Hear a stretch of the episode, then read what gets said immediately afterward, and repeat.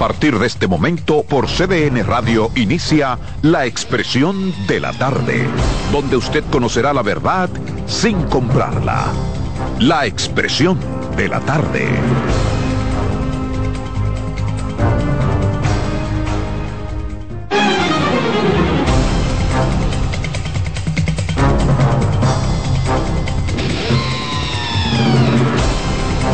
Bien, buenas tardes, buenas tardes República Dominicana, buenas tardes país, tres en punto. Arrancamos aquí con su programa La Expresión de la Tarde, un día cargado de muchísimas informaciones nacionales e internacionales. Siete mil muertos en esa confrontación entre Israel y la gente de Hamas. Dale las gracias a Hamas. Muchas cosas en el panorama internacional, pero antes, ¿cómo están ustedes? Bien, bien, todo en orden, todo bajo control. Buenas tardes, República Dominicana, equipo a los amigos que nos sintonizan, que nos esperan, de lunes a viernes en esta plataforma de 3 a 5.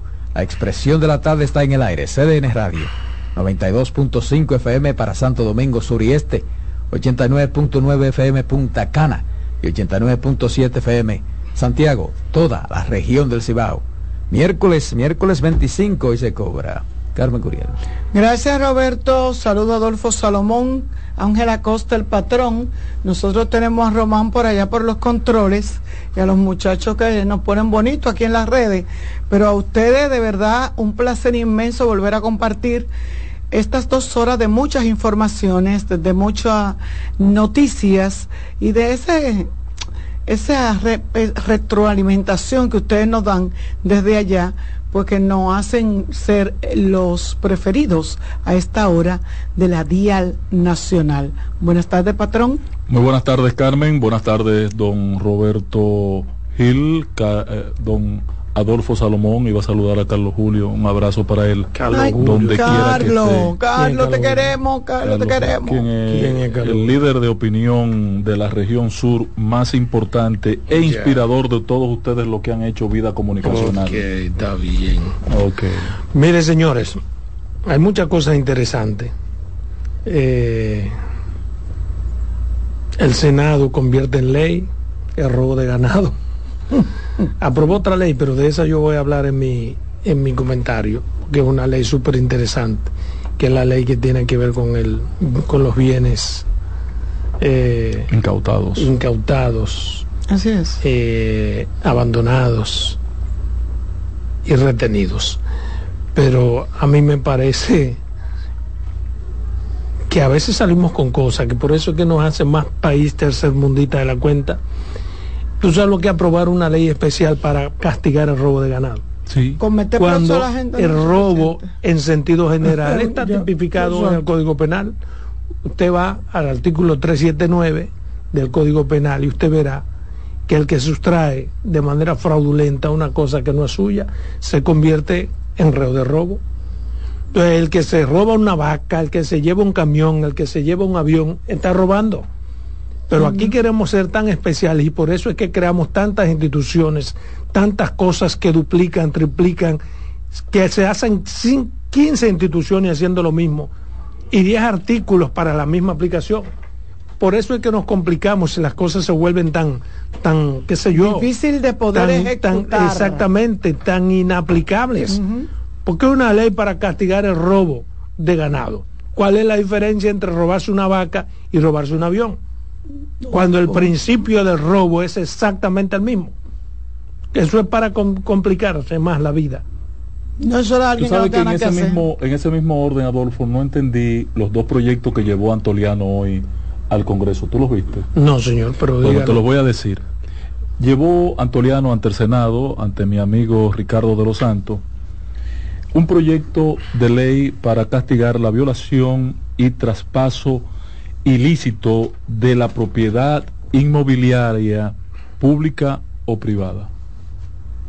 Y un segundo proyecto eh, que sanciona el delito de secuestro.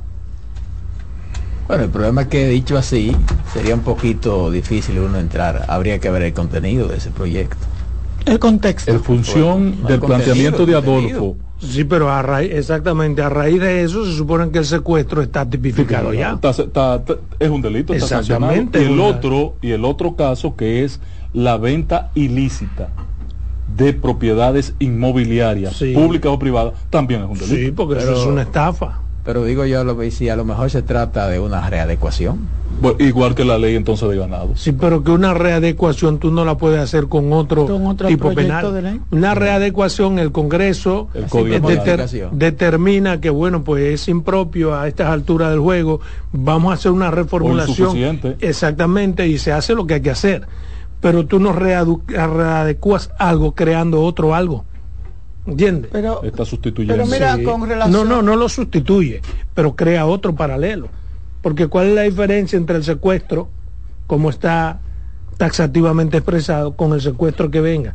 Eso es lo que hay que ver, como dice Roberto, qué elemento diferente puede tener Exacto, porque por ejemplo, que quiera abarcar que en la otra crimen, no, es lo mismo, por ejemplo, un crimen premeditado, con alevosía, pero todos están tipificados ahí. En este caso puede ser que ese puesto tenga algún tipo. yo. Se le esté, se le esté agregando algunos. que, se le esté, agregando algunos algunos argumentos que no lo tenía la otra. Exacto. que la pena sea muy débil. Que con exactamente. Con relación a lo que tiene que ver con la con el traspaso y la venta de, de bienes ilícitos y bienes, inmuebles a mí me llama la atención y, me, y lo celebro porque eh, se está dando mucho en el país. En el país se está dando mucho la duplicación de, de títulos tú a veces vas a buscar un título y el título está a nombre de otra persona. El presidente había hablado de eso, incluso el vicepresidente también había hablado de eso. y venden, hay gente que venden, que sacan títulos de propiedades y la venden sin ser de ellos. No, no, pero que eso hay una banda organizada con funcionarios del pero que eso es una violación. Nadie puede sacar un título de propiedad a menos que lo que te diga, pero puede ser que la ley que, haya una la ley que tenga que ver con eso haya dejado suelto algunas aritas que, que están siendo aprovechadas por estos delincuentes ahora y que por ahí lo hacen y salen y, salen ilesos de su de su pagabundería porque vuelvo y te repito yo conozco de gente que le han vendido propiedades que no son de la persona que la vendió y es más, yo conozco una, una, usted, usted, nosotros tenemos una amiga que un abogado que le alquilaba su casa, le sacó un título y se la vendió. Y la señora cuando eh, un día pasó por ahí, vio la casa vacía pero él le seguía pagando supuestamente el, alquiler. Sí, pero ahí lo que me imagino hay una falsificación. Claro, sí, pero eso, ahí hay falsificación y asociación de sí, y, y, te digo que cuando la persona fue, vecina, hay vecina por todo, no, no dijo que usted estaba vendiendo la casa. No, pues yo no estoy vendiendo ningún apartamento. No, no es que te compran, es que te llevan un título de verdad. Te llevan un título de en verdad. El caso, en el caso de la ley de propiedad inmobiliaria, le voy a leer lo que recoge la, la, prensa. Yo vi, yo vi el momento en que Antoliano estuvo en el Senado. En ese momento yo estaba en, el, en ese escenario, pero no en el Senado de la República. Pero sí estaba en el Congreso. ¿Pero de qué se trata? Dígalo. El, el ese proyecto de ley está, eh, tiene, su objeto es tutelar de forma integral el goce, uso, disfrute y disposición del derecho de propiedad inmobiliaria en los ámbitos público y privado. Al tiempo. Que eso está bien eso está tutelado. entiendo que sí. Eh, hasta constitucionalmente. Se supone. El, al tiempo que tipifica las conductas punibles que atentan contra este derecho y establece un régimen de penas eh, proporcionales, eficientes y disuasivas para prevenir y sancionar tales conductas. Bueno. Déjame ver el caso del delito de secuestro.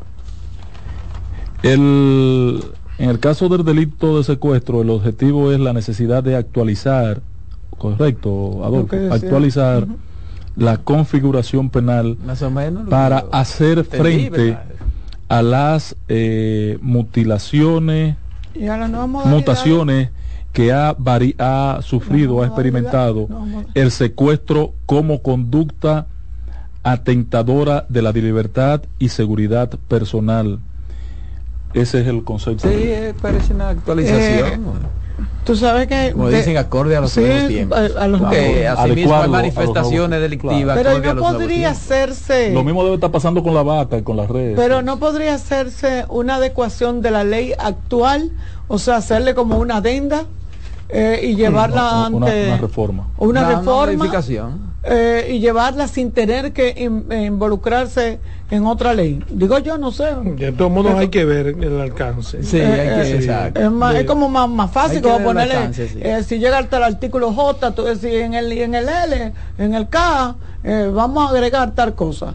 Digo yo, no sé cómo que. También podrían presentar una que sustituya completamente el, el concepto, pero se debata en el Congreso. Suponiendo, porque hay que ver.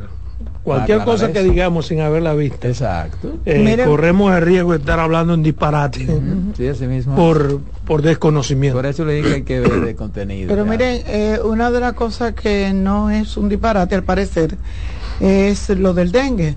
Decíamos nosotros aquí que desde el principio eh, llamaba mucho la atención como que todo el mundo tenía dengue, todos los niños tenían dengue, nadie sabía, pero el gobierno, o no el gobierno, el Ministerio de Salud Pública se mantenía diciendo que todo estaba bajo control.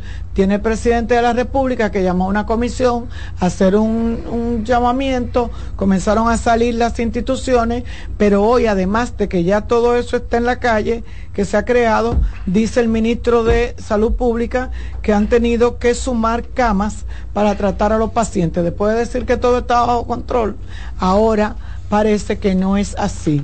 Yo me quedo esperando el que, decreto del ministro. Tú sabes que yo el día de la de las de las de la semanal eh, si hubiese hecho una pregunta era una sola porque presentaron una gráfica muy interesante a la cual el presidente corrigió. Oye esto, presentaron una gráfica del estadista del dengue, la cual el presidente corrigió. Ok. Y cuando el presidente hizo la corrección, pero mire, ahí hay un error en esos dos últimos dos meses, ese no es el dato, y entonces el ministro tuvo que pararse Oye, a explicarlo y yo me inspiró una pregunta. Para la dejé entre mí, no iba a hacer show ahí. ¿Y, y qué pasó con la eh, meseta. meseta anunciada hace un mes? Hace dos semanas. ¿Cuál meseta? que, o que la estadística que, decían que ya eso era, había una meseta y que comenzaba ya la tendencia a la baja. No, ¿qué pasó? Que no se dio así. No, pero que la gráfica que estaba yo viendo allí de frente no, no expresaba ninguna meseta. Está bien, pero que se supone que que hasta por lógica, que hasta por algo consuetudinario pasa con las epidemias y con las pandemias, que tú haces proyecciones y dices claro, el pico más claro. alto sí, pero será a tal tiempo. Sí, pero, pero, pero resulta que no se dio así. Pero precisamente. Pero él estaba consciente que iba a entrar en la etapa de, de crecimiento del dengue, que ellos, era lo que, ellos no que son los que más conocen de eso, debieran, de debieran ser más prudentes. Exactamente. Porque esas son cosas que, que no, no se pueden controlar de, en teoría. ¿eh? No es lo que tú creas que pueda no, pasar. No. no es lo que Entonces, tú creas ese que nivel pueda de Hay muchos casos, por ejemplo, peligroso. de dengue, que son casos sospechosos, que se convierten en dengue. Uh -huh. Así es. Entonces, Así es. si se convierten en dengue, ya hay una, una, una situación difícil. Sí, sí, sí. Y, e insisten los que cuestionan la, la, la, sociedad de pediatras, la sociedad de neumólogos, el colegio médico, el PLD y el amigo Bauta insisten en que los números que están presentando están falsificados, manipulados.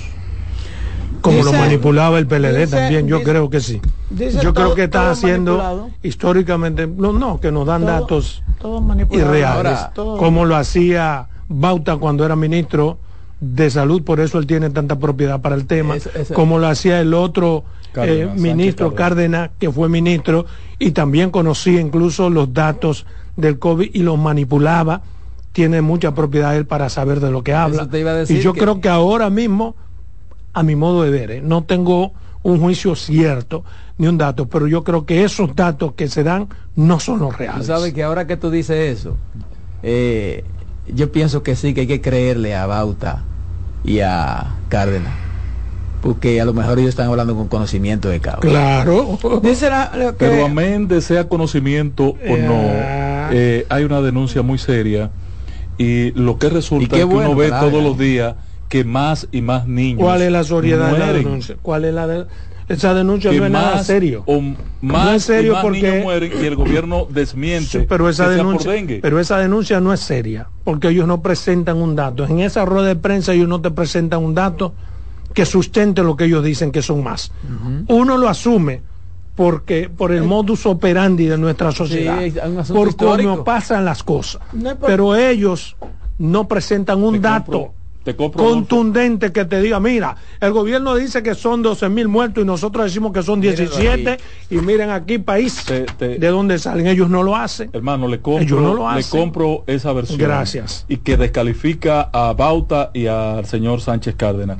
Ahora, se también vamos a descalificar al colegio médico. Vamos a descalificar a, la presidenta, a la presidenta de la sociedad de, neumólogos, de, pediatría al presidente de la sociedad de neumología. Los vamos a descalificar. Sí, porque primero porque ninguno son más autoridad que el Ministerio de Salud.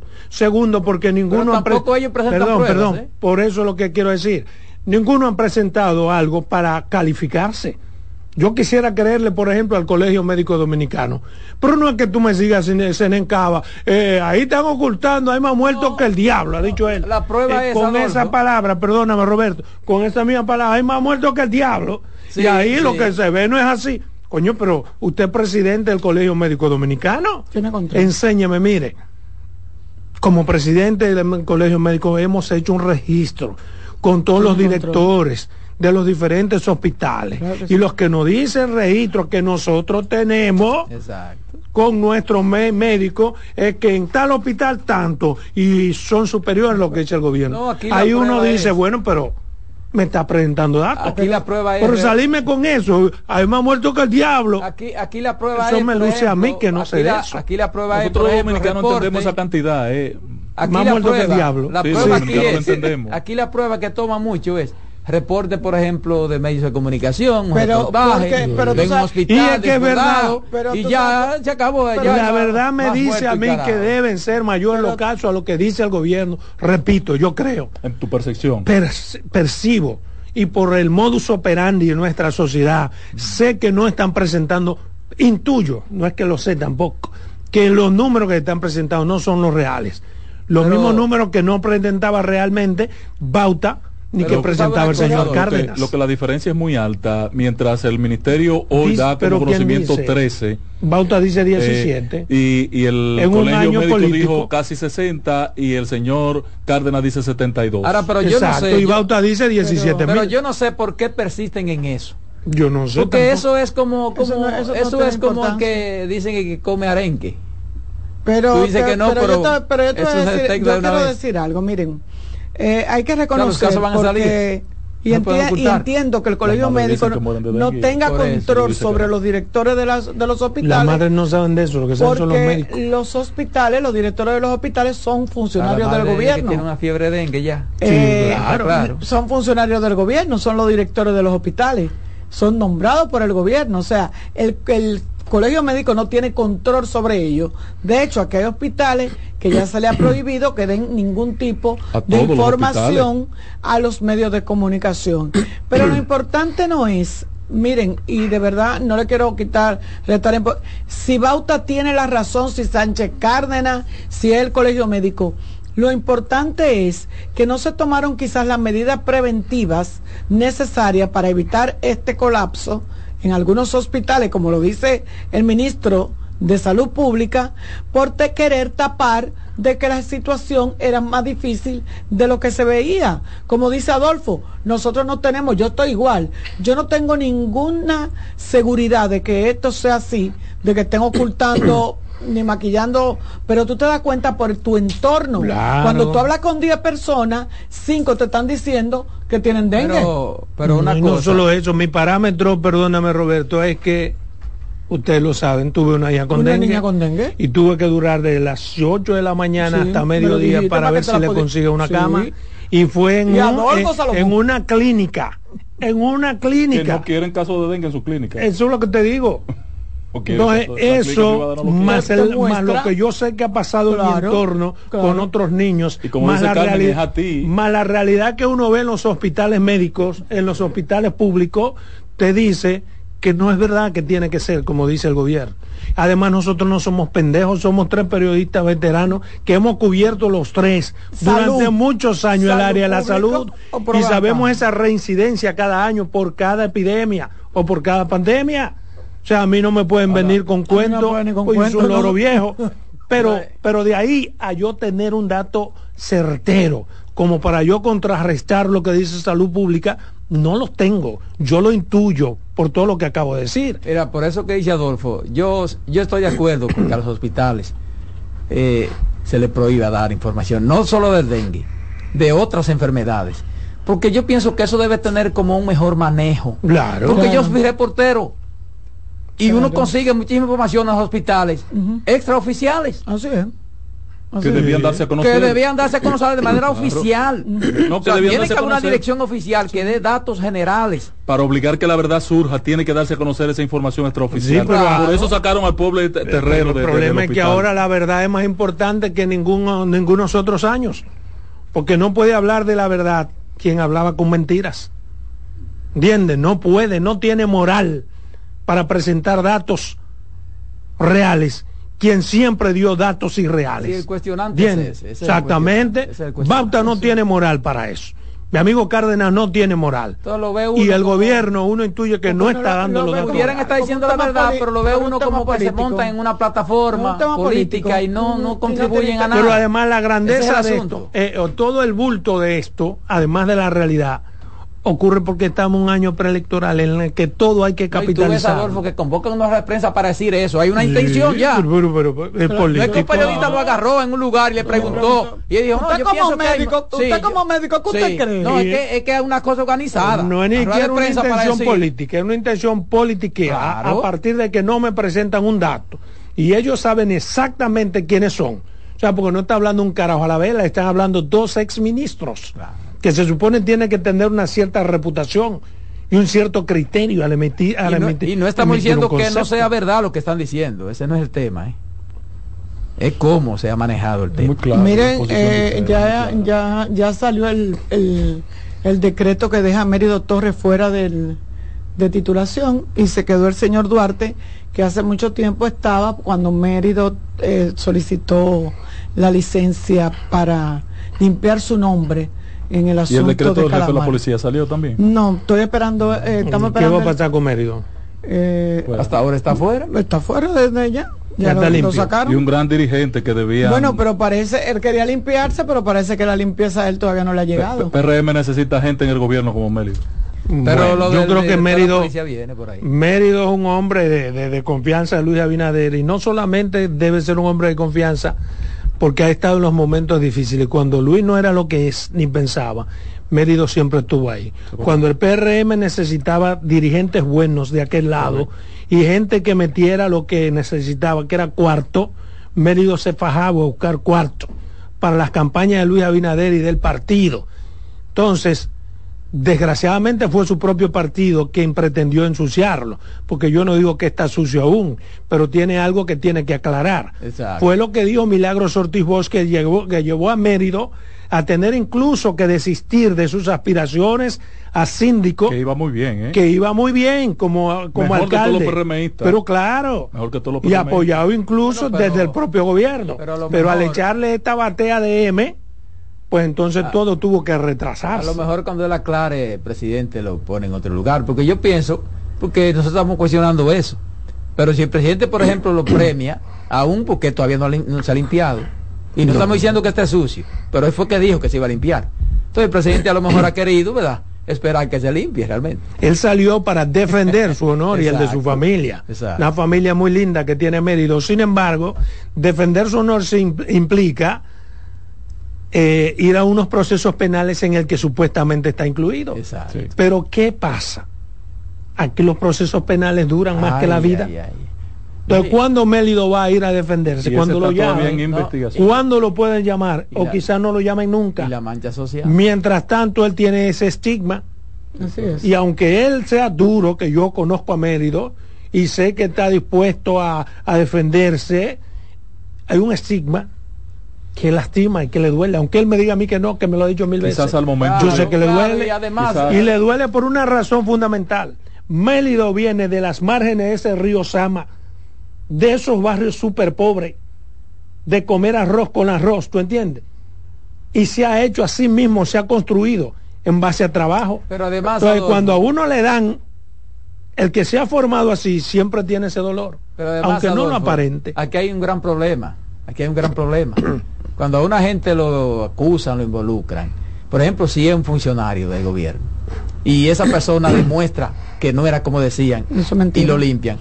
Y una vez dicen mucha gente, ah, pero es que son del gobierno. Pero- es pero- del gobierno. pero si hubiera sido otro, Si sale bien, Sí. quedó bien porque el gobierno metió la mano. Mira, O sea, es un eso- problema. es el esa, esa, esa parte de Mérido, a que no conozco, que solamente he escuchado cosas buenas de él, eh, no tengo el placer. Yo lo conozco y es Eh, mi vecino. y vive le- encima, le él vive a- en un 7, yo en el 6. Pues le- le- Digo, él vive en el 9. eh, por ejemplo, eso que dice Adolfo, ¿qué pasó con Mérido? Mérido tenía una oficina de abogado, su oficina de Milagro abogado le echó un bar de pupú. defendió, defendió una familia que ganó el caso y en, y en en términos de eso, de que ganó el caso, hubo que pagarle el solar. Eso es lo que Mérido dice.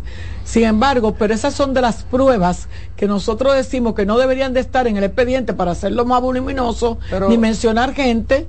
Sin Pero que el expediente ni siquiera se le recuerda- acusa de nada. No, es lo que Pero se le menciona Pero- porque pero- parte de lo que negoció. por- Perdón. Con relación al tema, porque yo como que no lo recuerdo bien, lo que dijo Milagro de Yo lo que sé que le pidió, Sí, que le sí, pidió que exactamente, él- que, para que vaya a enfrentar fuera, su... sí. Pero, pero sí. él no tiene ninguna, le- según lo que Pero Milagro le pidió a él lo que no le ha pedido a ninguno otro no, más. Nada más él.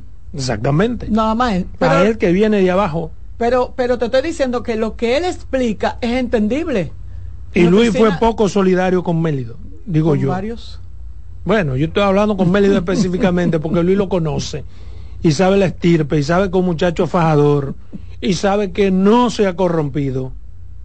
Entonces, coño, también tú tienes un momento que tú tienes que jugártela por Claro, los tuyos. por lo- no, por los si no- tuyos. si no es así. Sí, porque si todo no el mundo así, puede meter la mano por ti y tú no la metes por sí, nadie. Estamos Tampoco totalmente así. de acuerdo. Totalmente de Tampoco acuerdo. así.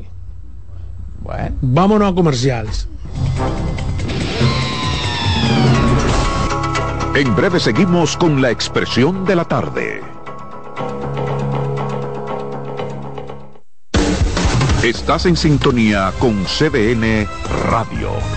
92.5 FM para el Gran Santo Domingo, zona sur y este.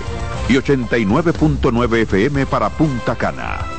Para Santiago y toda la zona norte en la 89.7 FM. CDN Radio. La información a tu alcance. Tenemos un propósito que marcará un antes y un después en la República Dominicana. Despachar la mercancía en 24 horas. Estamos equipándonos con los últimos avances tecnológicos. Es un gran reto, pero si unimos nuestras voluntades, podremos lograrlo. Esta iniciativa nos encaminará a ser el hub logístico de la región. Es un propósito donde ganamos todos, pero sobre todo ganamos como país. Despacho en 24 horas. Juntos a tiempo. Dirección General de Aduanas. Descubre nuestras tres herramientas de inteligencia comercial que te permitirán ampliar las fronteras y tomar mejores decisiones para tu negocio. Explora Datacomex, el primer panel interactivo de comercio exterior de la República Dominicana. Exporta consultando en Export Potential Map RD. Conoce el potencial de exportación que tenemos como país. Amplía tu mercado con Market Access Map, la puerta de tu producto a cualquier parte del mundo. Inteligencia Comercial MIC, abriendo un mundo de oportunidades. Ministerio de Industria, Comercio y MIPIMES. Y siguiendo con el City Tour de la Gran Manzana, a la izquierda los mejores pasteles en hoja de los Heights. A nuestra derecha venden un sancochito calientico como la isla Very Good. Y al frente, el banco que llegó a los países para estar más cerca de los suyos. Porque donde haya un dominicano, ahí van a estar con él. Único banco dominicano en Nueva York. Banreservas, el banco de todos los dominicanos. Tenemos un propósito que marcará un antes y un después en la República Dominicana. Despachar la mercancía en 24 horas. Estamos equipándonos con los últimos avances tecnológicos. Es un gran reto, pero si unimos nuestras voluntades, podremos lograrlo. Esta iniciativa nos encaminará a ser el hub logístico de la región. Es un propósito donde ganamos todos, pero sobre todo ganamos como país. Despacho en 24 horas, juntos a tiempo. Dirección General de Aduanas. Contacto directo con la expresión de la tarde. Llama al 809-683-8790. 809-683-8791. Y desde el interior sin cargos, 1809-200-7777.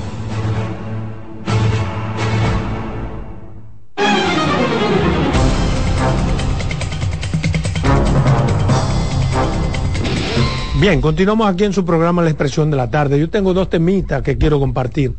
El primero de ellos está relacionado con la aprobación de una ley, la ley de secuestro, la ley de bienes secuestrados, incautados y abandonados. Es una ley que tiene muchas aristas y que hay muchas advertencias en torno a ella, porque mucha gente entiende que esta ley trae consigo una serie de violaciones y que debe madurarse más y que algunos sectores tienen que dar sus opiniones. Bueno, la opinión de una ley está concentrada en el Congreso Nacional, a partir de que la representación de la sociedad está en el Congreso. Los representantes de la provincia son los dos diputados el senador. Y algunos temas específicos hay que someterlo al consenso por aquello de que es bueno en democracia tener esos temas, debatirlo, porque tampoco hace daño que cada quien dé su opinión. Pero en definitiva, es en el Congreso donde se toman las decisiones sobre las leyes, independientemente de que todos los sectores puedan opinar. Aquí hemos permitido tanto la opinión que hay leyes que no se maduran porque hay sectores interesados que con sus opiniones interesadas tumban lo que tienen que hacer los legisladores. Entonces no pasa nada. Yo creo que el Congreso está para hacer leyes por eso son congresistas. Yo creo que hay que escuchar a todo el mundo, pero hay también que tomar decisiones independientemente de la que quiera o no quiera alguien. ¿Qué es lo, ¿Cuál es el elemento fundamental para tomar una decisión, ya sea dolorosa pero trascendental? Bueno, que el interés con que se tome esa decisión sea en beneficio de las grandes mayorías. Eso es lo que tiene que tener en mente un legislador a la hora de tomar una decisión tiene que tener los cojones para jugársela cuando haya que jugársela y saber que aun cuando da un paso, cualquiera que dé un paso al caminar, siempre hay intereses. Tú no lo sientes, pero cuando das un paso, mata las hormigas, o matas el virus, matas cualquier cosa. En todo hay un precio que pagar y siempre alguien sale afectado. Entonces la verdad debe prevalecer. ¿Por qué digo todo esto? Porque a mí en términos particulares me parece una ley súper interesante, que nos pone a nivel de otras naciones en la lucha contra el narcotráfico, el lavado de activos y a la vez nosotros cumplimos con mandatos establecidos en tratados internacionales en materia de droga, en materia de lavado de activos, en la de corrupción transnacional y otros temas, otros tratados a los cuales nosotros debemos hacer frente porque somos parte, porque los firmamos. Esta ley brinda un marco regulatorio eh, de los bienes incautados, de los bienes secuestrados y de los bienes abandonados, un marco que es interesante y es diferente. Es diferente porque los bienes decomisados y los bienes que son incautados, eh, hay que hacerlo contra lo que mucha gente dice, no, le están dando ahora una prerrogativa de que pueden quitar bienes eh, al margen de la ley. No, no, no, no, no, no, no hay posibilidad. No hay posibilidad de quitar un bien a ninguna persona que esté en un proceso judicial al margen de la ley. ¿Por qué? Porque no es la ley la que establece eso de manera unilateral. Establece los procedimientos legales, pero además hay un juez. Hay un juez que es independiente del Ministerio Público independiente de cualquier espacio de la sociedad, el que determina si esos bienes secuestrados, incautados o abandonados pasan a ser propiedad del Estado. Tienen que darse ciertas condiciones, ciertos pasos, que son condición sine qua non para que los bienes pasen. Lo que pasa es que hay muchos intereses y hay mucha gente en el Congreso, donde quiera, que está aupado por el narcotráfico y por esto esta ley va a ser bien bombardeada. Pero esta ley, repito, brinda un marco regulatorio de los bienes incautados o secuestrados, los bienes decomisados y los bienes que tienen que ver con esta ley. Y no es cierto que se viola ninguna garantía jurídica, porque cualquier decisión es asumida por un juez y tiene que pasar por el tamiz de las pruebas, la transparencia y la razón. Pero esta ley ayuda, ¿por qué? Porque crea un organismo controlador y fiscalizador, que no es la Procuraduría General de la República, en donde nunca debieron estar los bienes incautados, secuestrados o abandonados. ¿Por qué? Porque la Procuraduría es la que dirige al ente acusador, al que somete, al que persigue los bienes incautados. Entonces, si la Procuraduría es la que somete y es a la vez la que maneja los bienes, ahí hay un desfase que se subsana en cierto modo con la creación de una entidad independiente de la Procuraduría y del Ministerio Público para resguardar, para fiscalizar los bienes incautados. Porque no, para mí no, no hay nada más perverso que la propia Procuraduría utilice los bienes incautados que tiene la responsabilidad de guardar bajo el argumento de que hay algunos bienes que para mantenerlos pero hay ahí cientos de ministerios públicos, de fiscales, y sobre todo con los fiscales nuevos, que mediante un documento entregado por la directora de bienes incautados a su firma y la de la procuradora, tienen vehículos, tienen viviendas, tienen de todo, sin pasar por el rigor que tienen que pasar para que un bien les sea asignado por aquello de que el bien, si no es asignado, podría dañarse. O para que tenga que haber una persona que se le llama secuestrario o el responsable del bien incautado, sin pasar por ese tamiz, simplemente una asignación de manera arbitraria, firmada por la directora de bienes incautados y la procuradora, se le asigna un vehículo a cualquier...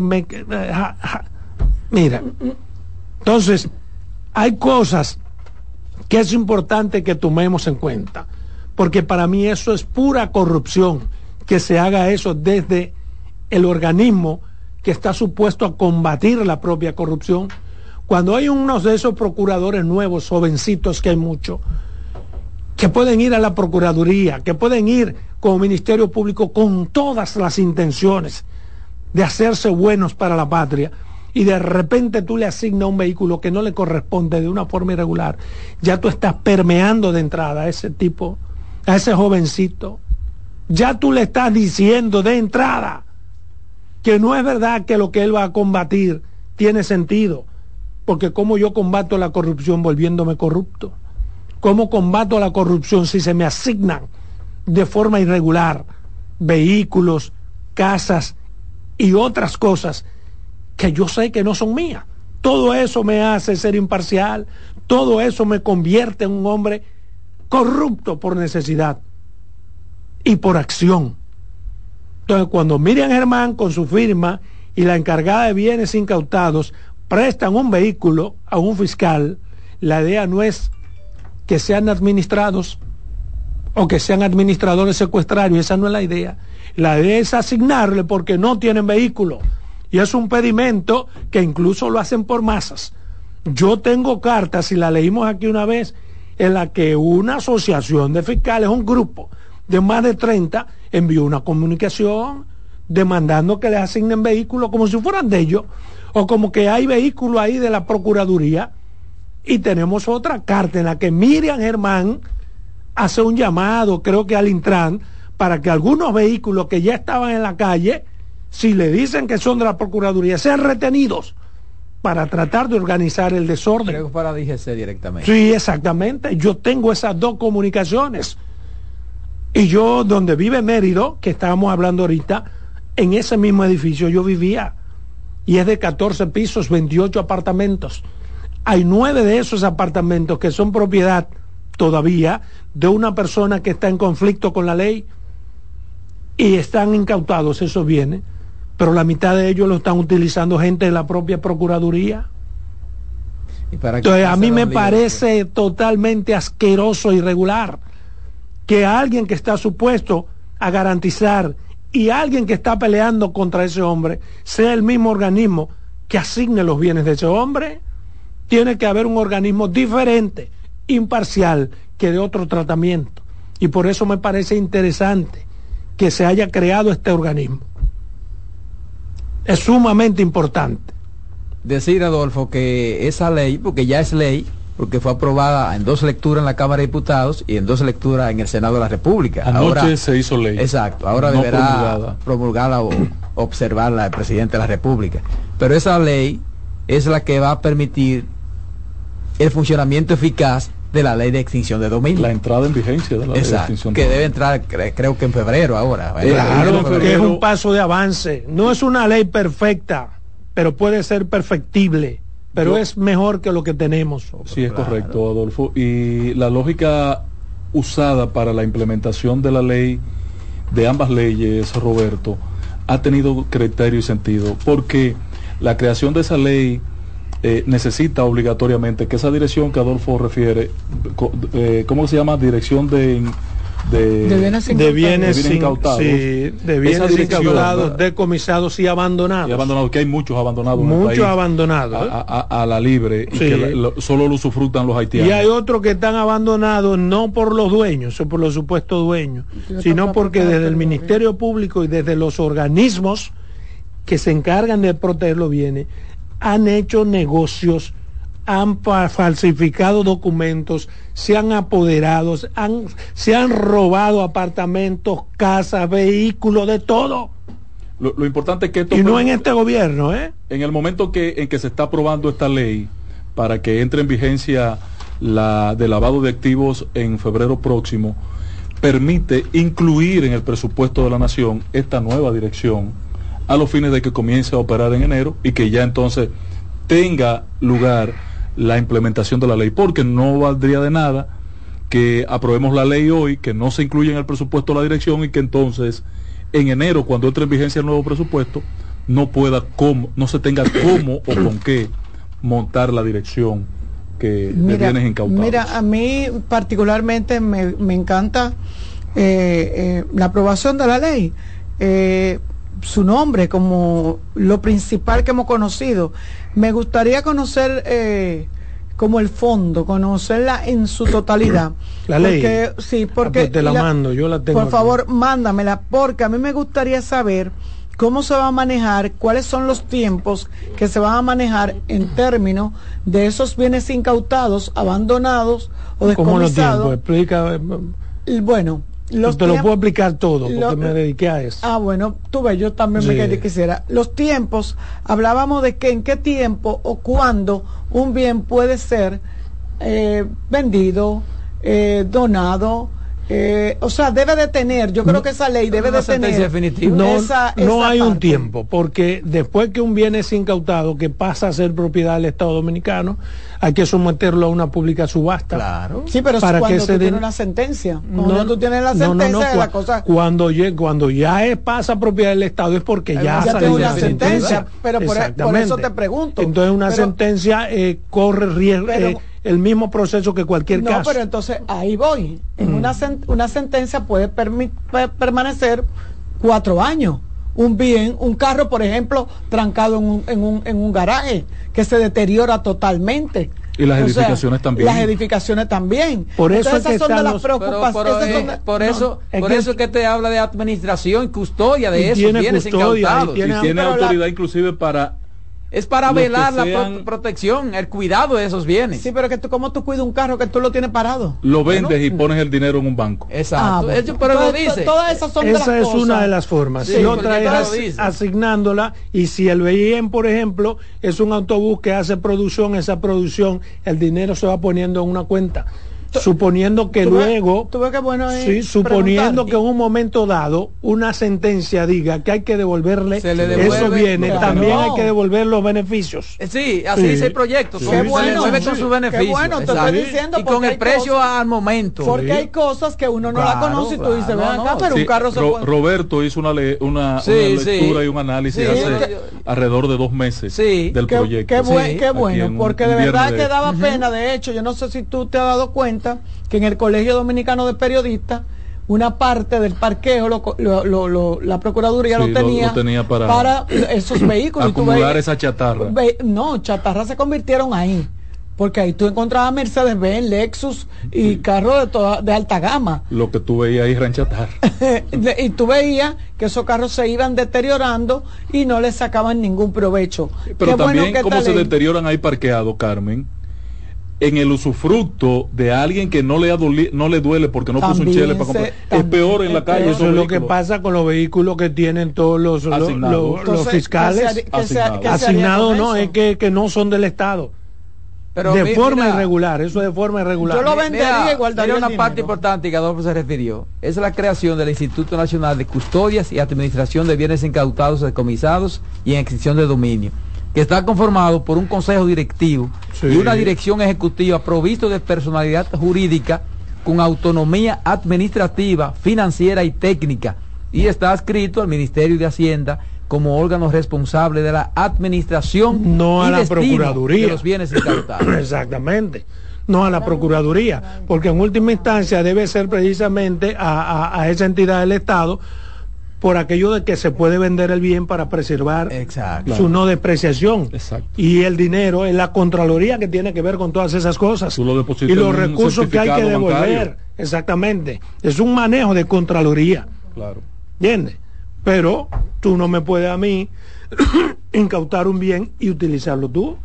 Me parece irregular. Por eso es interesante esta ley. Mire, de manera breve me quiero referir también a algo que ha dicho hoy el senador de la provincia Pedernales, mi hermano y amigo Dionis Sánchez, quien en un, digamos, en un interés en términos políticos, porque me parece una posición política, ha criticado el cierre de la frontera y ha dado una alarma que los pollos mueren por el cierre de la frontera. No, los pollos no mueren por el cierre de la frontera. El cierre de la frontera provocó que no se le venda a Haití pero por eso, por no venderle a Haití ningún pollo tiene que morir. Los pollos mueren porque hay un superávit de pollo. Entonces, los dueños de pollo prefieren que se, que se mueran en vez de venderlo más barato. Pero además, no es verdad que mueren en la profusión o en la magnitud que la gente dice. Y lo que más hay gente en Bernales que tiene necesidad, que tiene hambre, ¿cómo dejar morir esos pollos habiendo una población tan hambrienta, con tanta necesidad? ¿Cómo usted permite, por ejemplo, que uno o cien pollos en Pedernales pueda morir? Si usted lo puede vender a cualquier ciudadano a la mitad del precio, antes de que se convierta en una carga para usted que tiene que echarle maíz y todas esas cosas. Yo creo que este es el tema, que este tema se está utilizando en forma politiquera. Entiendo la posición de Dioni, que es de la fuerza del pueblo, pero no es verdad tampoco que en Pedernales hay una gran cantidad de pollo, porque Pernales no produce pollo. En Pernales no hay una granja. En Pernales se produce pocas cosas. Y si hubiera pollo en Pernales, fuera una gran cosa para la gente que estuviera comiendo pollo de humano. Y qué bueno que la gente de mi pueblo pueda comer pollo. Pero no es verdad que se está muriendo una gran cantidad de pollo. Y si se mueren, repito, es por el carácter indolente de los que tienen esos pollos. Que pudiendo venderlo, a menor precio para sacar su capital, prefieren que se muera, como aquel político que una vez tiró la leche al río por no venderla. Pero ese político tenía todos los cuartos del mundo más 20 pesos. fue ¿Eh? Guzmán impío tiró la leche al río, se decía. Porque como no se la compraban a su precio, pues prefirió tirarla al río. No puede pasar eso con los pollos. No debe pasar eso porque hay gente con hambre en la frontera, sediento y con capacidad para comprar todos los pollos. Adolfo, es que no me vengan con esa pendeja. Tienes que poner en la ecuación, hermano, eh, ante la denuncia de Dioni, tienes que poner en la ecuación que esa práctica la están ejecutando los pequeños eh, granjeros. Pero esos son los que menos pueden hacer polleros que tienen mil pollos, 500 eh, madres. Entonces, eh, es que un pequeño granjero no puede hacer eso, perdóname. Un pequeño granjero no puede hacer eso, precisamente porque es un pequeño granjero. Un pequeño granjero no se puede dar el lujo de que se le mueran los mil pollos. Para, eso lo están haciendo los granjeros superpoderosos que por demás responden a intereses de otros partidos que se pueden dar ese lujo de tirar, de, regalar 5 millones de huevos. Pero yo que estoy iniciando un negocio y que tengo 500 pollos, no es verdad que lo voy a dejar morir. hermano, el granjero grande tiene como soportar la alimentación de un millón de pollos en sus granjas. Pero no lo hace. Pero no, así no lo hace, el granjero pequeño. No, lo hacen. Que primero había fiado pollo de eso y huevo de eso. Al cerrar la frontera no ha podido cobrar su dinero. Ha tenido la producción paralizada eh, y sin retorno de las inversiones hechas. Es que tú lo has dicho, es un granjero pequeño, no se puede dar ese lujo que tú estás y no puede comprar un saco de maíz o de alimento para los pollos porque no tiene con qué comprarlo. Es que un granjero pequeño no puede hacer eso. Entonces tiene que dejar que se mueran los pollos. porque ¿qué va a hacer con los pollos? No, venderlos a mitad de precio antes que se le muera. porque no es verdad que va a perder. el que se puede dar ese lujo son los, por ejemplo, los granjeros de Moca, los de Santiago, que tienen millones de pollos y millones de pesos y que pertenecen a partidos políticos y pueden decir, bueno, mire lo que vamos a hacer. Los huevos esta semana no los vamos a vender, vamos a tirar en lo que, se dañen. En lo que sí estoy de acuerdo con Dionis es en demandarle al gobierno que vaya en asistencia a esos granjeros que les prometió desde hace dos meses que iba a ir en su auxilio y le vendieron una serie de sueños allá en Dajabón una comisión de funcionarios. No, es me está sacando el tema. no es verdad yo no entiendo por qué tú hiciste coger mi tema siempre para distorsionar. No es verdad que se le vendió sueño. Sí, pero no es verdad que se le vendió sueño. lo dejo de ese tamaño, patrón, discúlpeme, le ruego, me perdone. No es verdad que se le vendió sueño. beneficia al gobierno? Pero claro. No es verdad que se le vendió sueño. Porque yo te aseguro a ti, yo te aseguro a ti. ¿Qué es lo que le beneficia? Ir a poner, ir en auxilio de los Yo te aseguro a ti que la intención de Dios es que el gobierno no vaya. Pero claro. No, tú no puedes decir oh, pero eso. No, ¿Y qué es lo que le conviene? No, pero que tampoco. A Dios ni le conviene que el gobierno sea efectivo. que el gobierno resuelva A Dios ni le conviene demandarle al, al, gobierno que vaya en auxilio. y, cuando el gobierno vaya en auxilio decir, y vinieron porque nosotros lo demandamos. eso es lo que le conviene a Dios. Un político bueno en la nueva política es así. Es posible. quiere va a agradecer lo comercial? Es posible. Ah, ese es otro aspecto. Lo ah, importante es que él cumplió su rol. No, no, no. Opositor. Perdón, lo que es posible que Dios ni lo que le esté molestando es que no pasó eso que usted está diciendo, que el gobierno fue en auxilio sin que él lo pidiera. no, pero además yo soy perdón, perdón, pero además quiero ah, usted no ha visto quiero concluir. quiero concluir que el gobierno ha hecho pacto de compra de huevos y de gallinas con los grandes productores y con los que son los que tienen grandes pérdidas y pueden narigonear y manejarse. Probablemente haya hecho alguien negocio también pero en mi pueblo, en mi provincia, Pernales, no es verdad que se están muriendo cientos de gallinas. Porque allá lo que más hay, miles de gente que se comen cualquier gallina. Y más si tú la vendes a mitad de precio. Coño, podía ni estar hablando mentira, pero incapaz de... Vámonos a comerciales. En breve seguimos con la expresión de la tarde. Estás en sintonía con CDN Radio. 92.5 FM para el Gran Santo Domingo, zona sur y este. Y 89.9 FM para Punta Cana. Para Santiago y toda la zona norte en la 89.7 FM. CDN Radio. La información a tu alcance. Descubre nuestras tres herramientas de inteligencia comercial que te permitirán ampliar las fronteras y tomar mejores decisiones para tu negocio. Explora Datacomex, el primer panel interactivo de comercio exterior de la República Dominicana. Exporta consultando en Export Potential Map RD. Conoce el potencial de exportación que tenemos como país. Amplía tu mercado con Market Access Map, la puerta de tu producto a cualquier parte del mundo. Inteligencia Comercial MIC abriendo un mundo de oportunidades. Ministerio de Industria, Comercio y MIPIMES. Tenemos un propósito que marcará un antes y un después en la República Dominicana. Despachar la mercancía en 24 horas. Estamos equipándonos con los últimos avances tecnológicos. Es un gran reto, pero si unimos nuestras voluntades, podremos lograrlo. Esta iniciativa nos encaminará a ser el hub logístico de la región. Es un propósito donde ganamos todos, pero sobre todo ganamos como país. Despacho en 24 horas, juntos a tiempo. Dirección General de Aduanas. Todos los domingos de 3 a 5 de la tarde, mi cita es con ustedes a través de CDN Radio en La Peña y Trova con Claudio. Aquí estuvo la lluvia y preguntó por ti. Descubre nuestras tres herramientas de inteligencia comercial que te permitirán ampliar las fronteras y tomar mejores decisiones para tu negocio. Explora Datacomex, el primer panel interactivo de comercio exterior de la República Dominicana. Exporta consultando en Export Potential Map RD. Conoce el potencial de exportación que tenemos como país. Amplía tu mercado con Market Access Map, la puerta de tu producto a cualquier parte del mundo. Inteligencia Comercial MIC, abriendo un mundo de oportunidades. Ministerio de Industria, Comercio y MIPIMES. De nuevo con ustedes, la expresión de la tarde.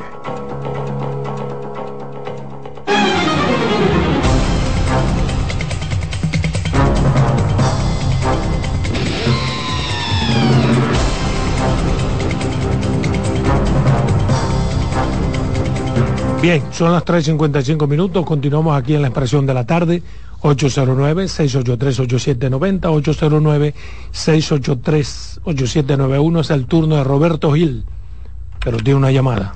Buenas tardes. Buenas tardes, Roberto, jovencita, Salomón, patrón. Hermano. Eh, yo escuché la entrevista del señor Diori Sánchez eh, y él hablaba de que del retiro de la inversión eh, extranjera en Bahía de las Águilas, de inversionistas que se habían retirado. Háblame de eso, Salomón, a ver si eso es cierto. Bueno, ¿qué le puedo decir? Ciertamente hay algunas cosas que me parecen oscuras y que el gobierno tendrá que aclarar en su momento. No correlación, decir más hay nada. correlación a Samana. No, no, a la inversión que se está haciendo ahí en Bahía Las Águilas, eh, algunos inversionistas supuestamente que- que- se han retirado. Ahí hay muchas cosas que podrían. Hay que dar detalles. Sí. Y Buenas ¿qué ha tardes. pasado, eh? Con. Buenas tardes. A eso que se refiere Diony. Ustedes, Pero lo de Bucangel que compra mal, compra dos veces, es una máxima jurídica. Hello. Nadie tiene propiedad ahí en Bocangé, entonces ese español fue a comprar y compró a muchísima gente sabiendo, ¿eh? sabiendo de antemano que nadie tiene título de esa propiedad. Hello. Adelante, adelante. Míreme, hermano, sabiendo, yo he llamado varias veces con respecto a los de los pollos, de los huevos y de cualquier productor. Yo he decidido hace 23 años vivir de la venta del agua de tomar. Y yo siempre he optado por tener las 5 pesos menos, pero me va bien. Yo tengo mi negocio y me va súper bien. Pero ahora bien, si ellos se están quejando tanto, se están moviendo tanto, que se están quebrados, utilicen, como yo digo, los barrios, inviertan y utilicen los barrios y vendan la barata o no barata. Es, es- es que no tienen una una una línea de, de, de, de- de comercialización, patrón. Para eso hay que establecer un canal de comercialización que no lo tiene. Sí, pero eh, Toma años no, no, hacerlo. la necesidad no, tiene cara de no, reje, dice. no Antes de que se no. mueran, se Óigame, venden. No de la, forma quieren, que no, sea. no la quieren, no la quieren hacer. Claro. Ahora bien, yo tengo, un- yo, yo llamé por algo. A ver, ¿qué de que presidente que ustedes recuerden, qué presidente que ustedes recuerden, tantos funcionarios le han dado motivo para quitarlo? Me explico. El presidente tal vez no quite uno porque lo está haciendo mal, pero ¿cuántos presidentes han tenido motivo o los funcionarios le han dado el motivo para quitarlo? Hugo Vera, el de Interior y Policía, el de de. Obra Pública, el de Obra Pública no, el de el de ah, eh, Agricultura, eh, eh, el de Bien Social, muchísimos funcionarios que, que le han dado INAPA. motivo. INAPA, eh, eh, eh, como el de medio ambiente, Ay, medio ambiente, que, que le han dado motivo, no es que te, este le han puesto ahí de mano, mira, que tú El canciller. para el canciller, para quitarlo y, y- y que el pueblo esté agradado. Se- las E el de presidente mío, porque mi presidente, está quedando mal por los funcionarios, está quedando mal por el jefe de la policía. menciona las no E de quitarlo, por favor, eh. Por no quitarlo. Ya te dijeron que es ilegal, que te pasó a dos años. Arregla, ahí aprovecha y agárrate de la ley, pon otro, aunque lo haya, lo venga y lo haga peor que ese, pero por lo menos el pueblo siente que tú hiciste algo. No lo deje porque son amigos, porque le debe de la campaña, o que le de no, a usted le están dando motivo necesario. Hombrecita para claro, Dios mío, qué claro está este muchacho. Ahí está, ahí está la opinión. Llame toda la Buenas tarde. Buenas. Aló. Le escuchamos. Lo que tiene que decir cuántos presidentes en la historia de este país, cuando un funcionario ha aparecido con algún rebú, viene y lo sustituye. Porque aquí había escándalo tras escándalo, funcionario por funcionario, y aquí no se cambiaba ni se quitaba nadie. Por lo menos ahora lo están quitando. Bueno. No relaje, hombre. Buenas tardes. Buenas tardes. Sí, adelante. Óigame, pero eso de quitar funcionarios y esas y esas cosas, pero eso nada más, eso también pasa en los ayuntamientos. Los alcaldes de, lo- de los municipios no hacen su trabajo. Mira, mira la recogida de basura, por ejemplo. Recogiendo basura Y no se pueden quitar porque son electos. en hora en hora del día. Increíble. eso. Entonces, porque porque Carmen los votantes una, una- una- Oiga bien, porque los importante. votantes hay que preservarlo. La gente tiene talleres en las aceras. Aquí en Herrera es un caos andar. Ahora mismo anda un camión de basura en Buenos Aires de Herrera y hay un tapón en la México. Óyeme, terrible. Porque la gente no quiere, eh, los alcaldes no quieren perder los votos. Si quitan un- una persona de ahí, el que está ahí, el alcalde que está ahí, se, gan- se ganó un 100 cuando quitó la- los mercaderes que estaban atrás de la universidad que está aquí en Isabel Aguilar. Ahí está su opinión. Mira, eh, vamos a darle calor a la sugerencia que hizo Carmen ayer de que los alcaldes sean por decretos No, no, no, no. no. No es y no electos. Claro, para cuando no sirve de quitarlo. No, no, no. Buenas tardes. Buenas tardes, ¿cómo están? Adelante, bien. El señor que llamó que en el, en el otro gobierno no quitaban funcionarios por lo que hicieran. Y él no se recuerda lo que dijo el señor presidente que no gobernaba. ¿A dónde está la corrupción? Enséñemelo, enséñemelo. Ay, Dios mío. ¿Cuál corrupción? Buenas Bueno, tardes. Por, por, por siete niños Buena, muertos en un hospital, yo vi que quitaron hasta el ministro de Salud Pública. Pero está diciendo, están diciendo de que, de que quitan, pero ni si no ha quitado a Ito no, a Gloria Reyes. Al le está cobrando y Kimberly está cobrando. ¿Qué es lo que ha quitado este hombre? Buenas tardes. Mire, hermano, Santiago, desde que esta administración se montó, es una seca de agua totalmente. Todos los barrios secos de agua. Yo no he visto una cosa como esta. Imagínate un agrónomo Y a este, dirigiendo a y a este Corazán. gobierno le cogió la hora, lamentablemente. Un agrónomo dirigiendo a Corazán y escríbemelo. explícame. Buenas. Buenas. Sí. Adelante.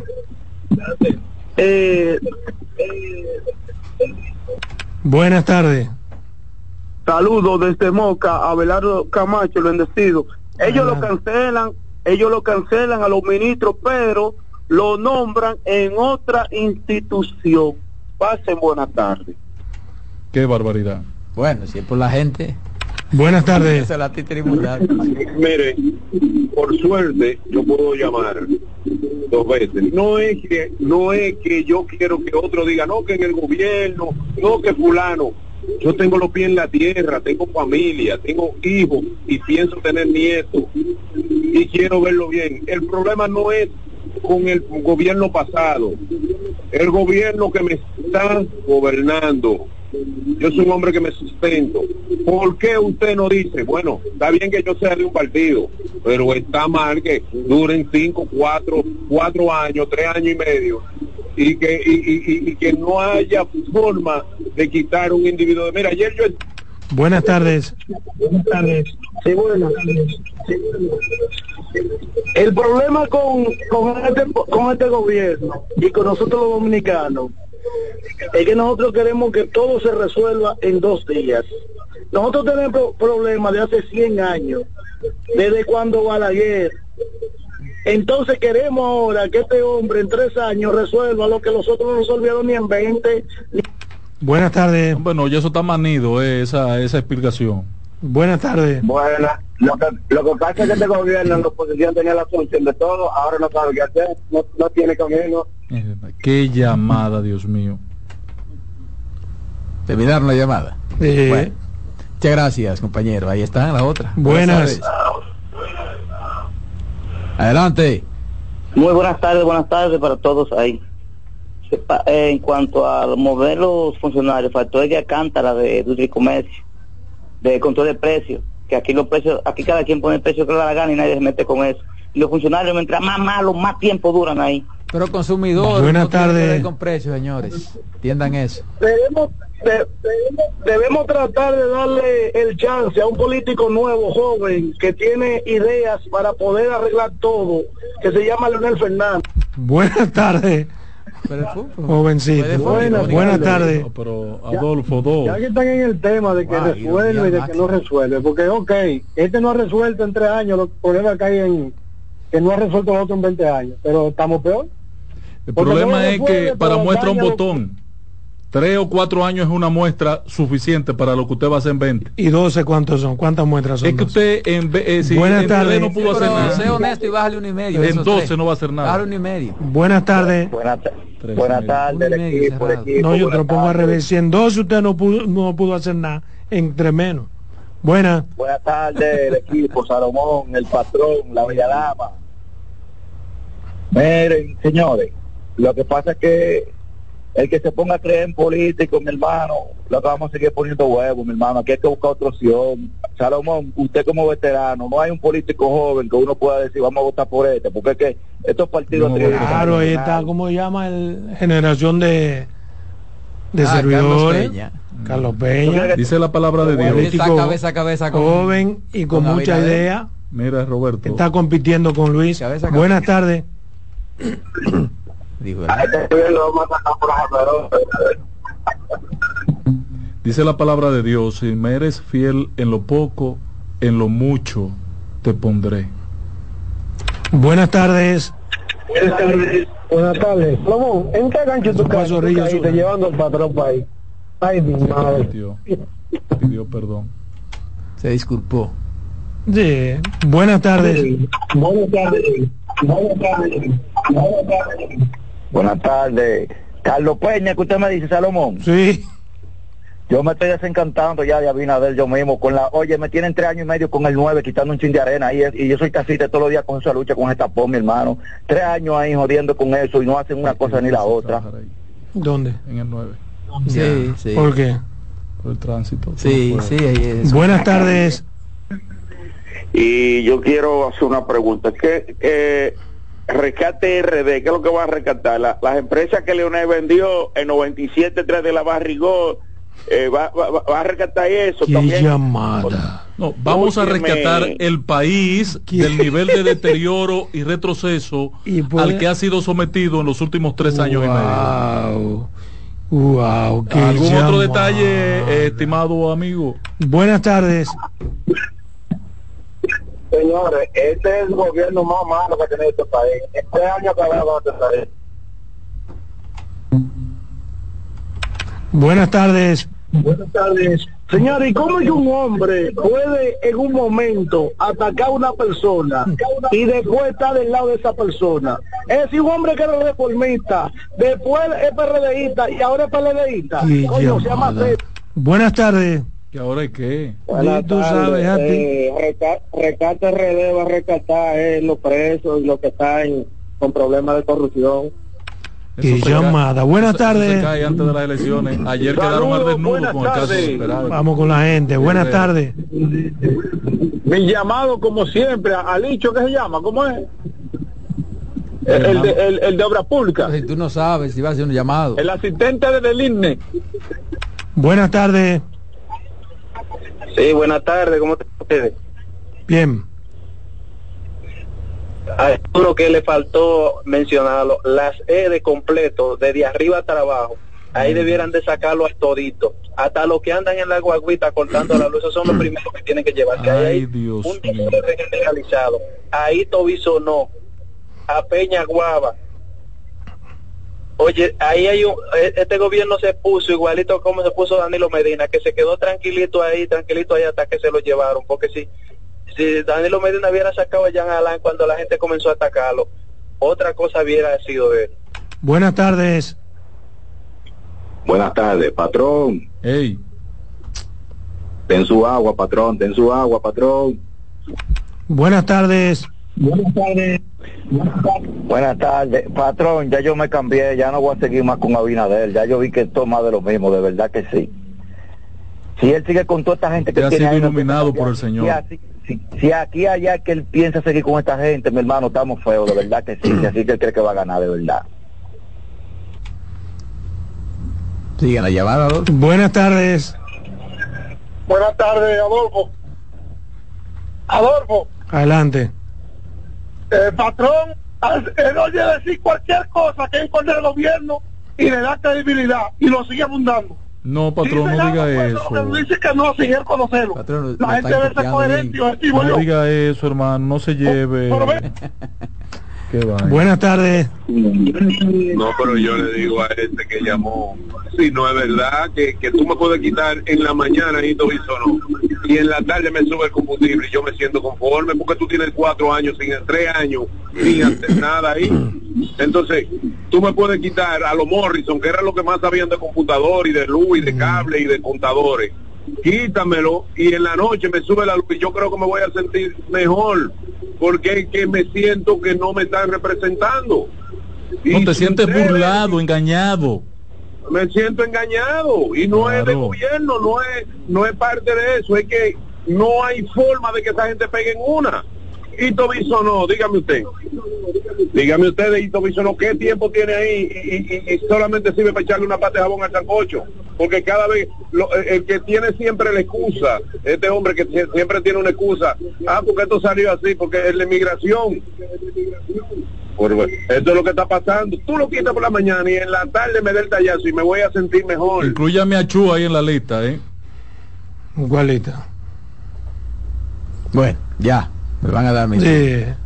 Estás en la lista No, pero ya. pueden llamar, pueden Termine, seguir llamando. termine. No hay, no hay problema. Mira, ahí Ah, está. coño. Buenas tardes. Buenas. Mira, eh, eh, ¿cómo están ustedes? Mal. Yo sé que sí. Mira, eh, ustedes me pueden explicar, hay una ley que se aprobó en algún momento que por rumor público se podía investigar. Eso eso eso existe. Porque hay una institución por ahí que Nuria le hizo un reporte que eso se ha quedado callado. ¿Cuál es esa? ¿Usted sabe cuál? El FEDA. ¿Eh? El FEDA, dijo él, el FEDA. Lo dijo como con Muy, miedo. muy, muy feo lo de Como Feda, con sí, miedo. muy feo. El Yo lo vi, Feda. me sentí muy mal con... Eh, estoy harto, me sentí muy mal. Y los elementos parecen indicar que hay algo ahí. Y hay que salir a aclararlo. Mira, Buenas tardes. Buenas tardes, el patrón está en su agua. Tiene todos sus seguidores llamando. el pueblo favor, está con- señora- tomando conciencia, hermano. Sí, estoy ahí con Jay Fácil. Eh, Hágame el favor, si la señora Carmen puede decir un producto que ella dijo para subir la plaqueta, por favor. Ay, ¿cómo está usted? Mire, eh, óigame. Mira, eso está penado. Eh, Perdón. Eso está penado. Por Mire, beba, beba eh, eh, jugo de caña recién exprimida. Hay una tienda de, co- de un negocio Madre que tiene unos negocitos que ahí mismo la exprimen o un cañero. De verdad que se lo aseguro. No hay y voy a y voy a dar un testimonio y lo voy a decir por qué. Porque realmente yo, mi esposo estuvo con cáncer y cada vez que teníamos que, que darle la quimioterapia, le- se le tenía que hacer el conteo de la plaqueta. Cuando la tenía muy bajita no podía darse la quimio. Y su oncóloga, una de las mejores que hay en este país, me recomendó que cada vez que fuera a llevarlo a darle la quimio le diera primero un dos vasos de jugo de, de caña y que fuera a hacerle el conteo. Y realmente jamás tuvo problemas. El jugo de caña le sube inmediatamente la plaqueta. Lo digo por experiencia propia, no me lo estoy Hay un inventando. déficit muy marcado de... Ah, de- por eso es que hay tanta gente que come caña. Si fuera así, nadie de esos de, de- de los que se han criado en los ingenios, romana. en las romanas, sufrieran de, de plaqueta, de plaqueta baja. La gente no le baja Se la- desayunan la con no caña, le baja la plaqueta se almuerzan con caña, ¿eh? La gente normalmente no le baja No, la plaqueta. pero en esa zona. Hombre. Ah, Buenas tardes. caña dulce o caña brava. Buenas tardes. ¿Cuál es la brava? Le habla José Manuel de Cabimota La Vega. Le he llamado bastantes veces a ustedes allá Un de un problema que yo tengo con unos vecinos que se mudaron aquí a mi lado. Tienen siete meses que se mudaron, siete meses que no me dejan dormir y haciéndome toda la clase de daño. a. Tengo 69 años de edad. No tiene un hijo, usted. en mi casa. ¿Ah? Pero por Dios. Usted no tiene hijo ni nada. No, pues no va a poner No, a su hija que señor. se desgracia. ¿Eh? No, señor, hermano, hermanos que viven próximos. Y son no tan flojos sus hermanos que, que permiten eso. ¿Eh? Y, y, y, y, y- y qué hermanos son esos? ¿Qué hijos son esos? Porque el que me por pone a mi papá siete meses en zozobra, algo tiene que hacer conmigo. Pero Pero no pero, está, pero no está diciendo No, nada. pero yo no Usted puede nada. acudir a las autoridades, Sí, un a las hermano, autoridades. No, no, buscar la sea, forma y lo que sea. Él ha acudido a las autoridades Lo que sea. llamado otras veces. Buenas tardes. ¿Lo resolvemos o lo resolvemos? Solamente tiene un funcionario bueno, pero cuando van a nombrar todavía, por ella tú la veías. Yo conozco a Adolfo. No, es que los problemas se resuelven o se resuelven, Carmen. Claro, porque tú tampoco puedes estar. La primera vía ahí donde las autoridades. Sí, ese La señor segunda ha llamado también, muchísimas exacto. veces. La tercera Le no. tienen una bulla, es un caruaz. Mira, eh, eso es muy difícil porque están permitiendo. Yo creía que las zonas residenciales tenían algunas regu- regulaciones para, para, la para poner ese tipo Todas de las negocio. Óyeme, Todas pero no. existen la- la- regulaciones. No, es que tú no puedes Y poner un existen los un negocio decibeles. sin un permiso de uso de Y la y- cantidad de y- decibeles, no todo eso está escrito. No, y en una Ni cambiarlo. Tú no y puedes de- ta- tumbar una casa y poner una y agencia en de carro. y en una Pero ve acá, ve, Ah, ve en donde Sancho ve- ve en Sama. Sancho Sama. Hay 7.772 agencias de carro. Con los Yo carros no sé afuera en la cuántos carros que hay, ¿eh? Hay más en la... El ensancho Sama, otrora hermoso ensancho hay Sama. más en las agencias que las que están en la calle. ¿Eh? Y Hay más en la calle que lo que están en las agencias. Y las aceras. No, es porque es la acera que la, lo parquean. Ellos Buenas tardes. está lleno también. No, eso, Es un no- lavadero, ¿eh? Buenas tardes. ¿Cómo es que, como dicen, que hay, como dice Ángel, que hay funcionarios tan malos y este partido y este gobierno en todas las encuestas salen por, el- por encima del 55%? ¿Qué No, pasó? no, ahí, pero no están midiendo al gobierno, están midiendo a Luis. Que es el que se va a Y entonces cuando miden a Luis no toman en cuenta esa variante y le puede pasar como en Argentina. Y la gente tan bruta. Le puede pasar como en Argentina o como a los alcaldes. Es que aquí la, es que la gente aquí nunca ha votado por funcionarios. O lo- la gente o- la vota gente por vota por el que Sí, se va, la el que está aspirando a la en reelección la gente vota por, por Ni el siquiera por gobierno. vicepresidente. No. En reelección la gente Pero vota si por la el gente gobierno. votara por No, el por el gobierno, presidente. Luis tuviera un 20%. Así es. Porque Luis no es el gobierno, Luis es el jefe de gobierno. Así Lo que pasa es que cuando te preguntan en la encuesta es, es por Luis. Pues entonces no es ¿Cómo por el usted- gobierno. Sí. La Pues gente entonces te contradice. por el- por el- Buenas tardes. En febrero, buenas, ¿Cómo mayo. Están? ¿Todo bien? Sí, De Santiago le hablamos, mucha lluvia para acá hoy. qué bueno. Señores, pero es que el gobierno es malo, Luis es malo, porque el jefe del gobierno Claro. es el que tiene que saber cómo se hacen las cosas. El capitán del barco. Si el gobierno no sirve, Luis tampoco sirve. Lamentablemente esa es la realidad. ¿Usted qué cree en definitiva? Que no sirve porque está, todo está peor. Yo creo que hay un buen gobierno. Pues depende de lo que cada uno piense. Buenas tardes. Patrón, Señor. en medio de un dengue, Ahora, yo- yo en medio de una batalla del presidente va a, a- a- a- a hacer que ellos funcionen para el dengue, ¿verdad? Para fulmigar, para esto. Se le tapa al ministro de, de, de, de- de salud que la gripe influencia ahora mismo es peor que el dengue. Ese no es motivo para usted quitarlo de ahí. Si usted hizo un acto, una, una cuestión para que pa, pa- y, y, y compran bomba nueva y tiende todo para fulmigar, y ahora él le salta a usted que la gripe aviar, mire, va a entrar frío ahora. Ahorita él coge que no, que no hay dengue y que, que lo que hay es gripe aviar. Dale teoría antes de irnos a comerciales. Yo decía, qué cosa. Qué vaina, dale. Vamos a tomar la llamada primero. Buenas tardes. Buenas tardes. Luis, a Luis lo está salvando la, la, la gloria. A, a Luis lo está salvando la gloria porque lo que está en la oposición no sirve ninguno, son tan peor como como, como ellos. No, no diga eso, compañero. No diga eso. Mire, no, lo repita, por mire, favor. Yo, yo, tengo una teoría con respecto a eso. Buenas tardes. Hay tiempo para la teoría. Sí. Como tú dices que este gobierno es bueno, dame tres parámetros para, para que me diga que es bueno, te voy a dar 10 para decirte que es malo. Mira, yo, yo tengo una teoría con respecto a eso y quizás algunos hasta se ofendan. Yo estoy convencido de que Luis se va a reelegir porque no existe opción. Si existiera opción aquí, hubiera posibilidad de que otro gobierno asumiera. Pero, Pero no entonces, existe oposición. Y Leonel también. No existe oposición. No, hombre, no. El del P. El partido, la gente va a mover para, el, el la gente va a mover para atrás, para atrás, y para el atrás, del PLD, para atrás. El del PLD no. Pero es el mismo PLD. Ah, bueno, pero si tú, la gente. si tú lo vas a ver así, entonces. No, es, no, no votemos o sea, por ninguno de los partidos que, ya. ¿Por qué? que porque no, sacaron al PLD no, del gobierno? No hay una oposición fuerte. ¿Por qué sacaron al PLD Esa es la ventaja gobierno? que tiene Luis Abinader, que no hay una oposición fuerte. ¿Por qué sacaron al PLD del gobierno? Porque la gente se cansó. Ah, está bien. Sí, la a lo mejor se... Luis va a ganar, no porque Buenas lo quiera la gente, porque no, tiene, no, no hay otra opción. Eso es lo que pienso Buenas yo. tardes. Tiene derecho a estar equivocado. Es que, eh, eh, yo quisiera saber si fue un chiste que hizo Pacheco cuando dijo que la oposición no quiere aprobar el, lo, lo, el asunto de los préstamos para que el gobierno se caiga. Sí, Vámonos a comerciales. Él, porque él, si no- me habló. él- En breve seguimos con la expresión de la tarde. Estás en sintonía con CDN Radio. 92.5 FM para el Gran Santo Domingo, zona sur y este. Y 89.9 FM para Punta Cana. Para Santiago y toda la zona norte en la 89.7 FM. CDN Radio. La información a tu alcance. Descubre nuestras tres herramientas de inteligencia comercial que te permitirán ampliar las fronteras y tomar mejores decisiones para tu negocio. Explora Datacomex, el primer panel interactivo de comercio exterior de la República Dominicana. Exporta consultando en Export Potential Map RD, conoce el potencial de exportación que tenemos como país. Amplía tu mercado con Market Access Map, la puerta de tu producto a cualquier parte del mundo. Inteligencia Comercial MIC, abriendo un mundo de oportunidades. Ministerio de Industria, Comercio y MIPIMES.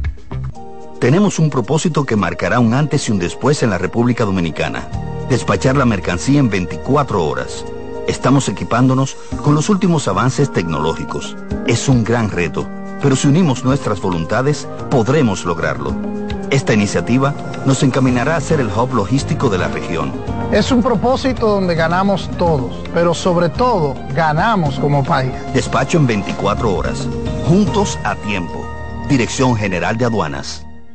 Descubre nuestras tres herramientas de inteligencia comercial que te permitirán ampliar las fronteras y tomar mejores decisiones para tu negocio. Explora Datacomex, el primer panel interactivo de comercio exterior de la República Dominicana. Exporta consultando en Export Potential Map RD, conoce el potencial de exportación que tenemos como país. Amplía tu mercado con Market Access Map, la puerta de tu producto a cualquier parte del mundo. Inteligencia Comercial MIC, abriendo un mundo de oportunidades. Ministerio de Industria, Comercio y MIPIMES. Contacto directo con la expresión de la tarde. Llama al 809-683-8790. 809-683-8791. Y desde el interior sin cargos, 1-809-200-7777.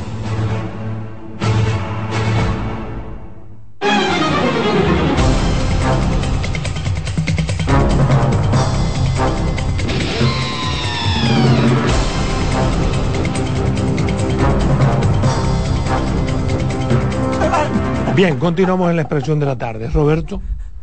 Muchas No, gracias. pues si, si nos llevamos a la gente tampoco Bueno, vamos a hablar. Yo, el tema mío es un tema breve hoy, gracias a Dios. Buenas tardes, muchas gracias a los amigos que nos sintonizan y claro que participan a través de la vía telefónica. Yo quiero referirme de forma breve a un tema que ha sido bastante cacareado, incluso debatido por la sociedad, pero el que se ha hecho poco y se hace poco, por lo menos para reducir las altísimas cifras en la región y en la que la República Dominicana lleva la delantera y por mucho. Y me refiero al tema de los embarazos en niñas y adolescentes. Y la Organización Panamericana de la Salud ha hecho, como siempre, una advertencia, porque este es un tema de salud, aparte de ser social. Y el Fondo de las Naciones Unidas, también para la infancia, UNICEF, han venido lloviendo sobre mojado al alertar a la sociedad sobre la epidemia de embarazos tempranos entre niñas y adolescentes de la República Dominicana, como lo ratifican los más recientes estudios realizados por esas instituciones en la región, donde las cifras de embarazos juveniles son bastante altas, específicamente en la República Dominicana, con cerca, señores, de 2 millones de niñas y adolescentes entre los 10 y 19 años de edad, es decir, el 20% de la población total, con una tasa de fecundidad de 97 mujeres por cada mil en el rango de las edades entre 15 lo que más rápido preña un hombre pobre. Sí, pero precisamente, precisamente y, lo que más rápido preña una mujer pobre también. Precisamente de eso que habla esto de la vulnerabilidad y dónde se dan los estratos que se da esta situación. Eso es correcto. quizá lo dijo común, pero es así. No, no, pero es verdad. Eso es así. Hay gente rica que tiene años y ha gastado millones tratando de concebir un muchacho. Claro.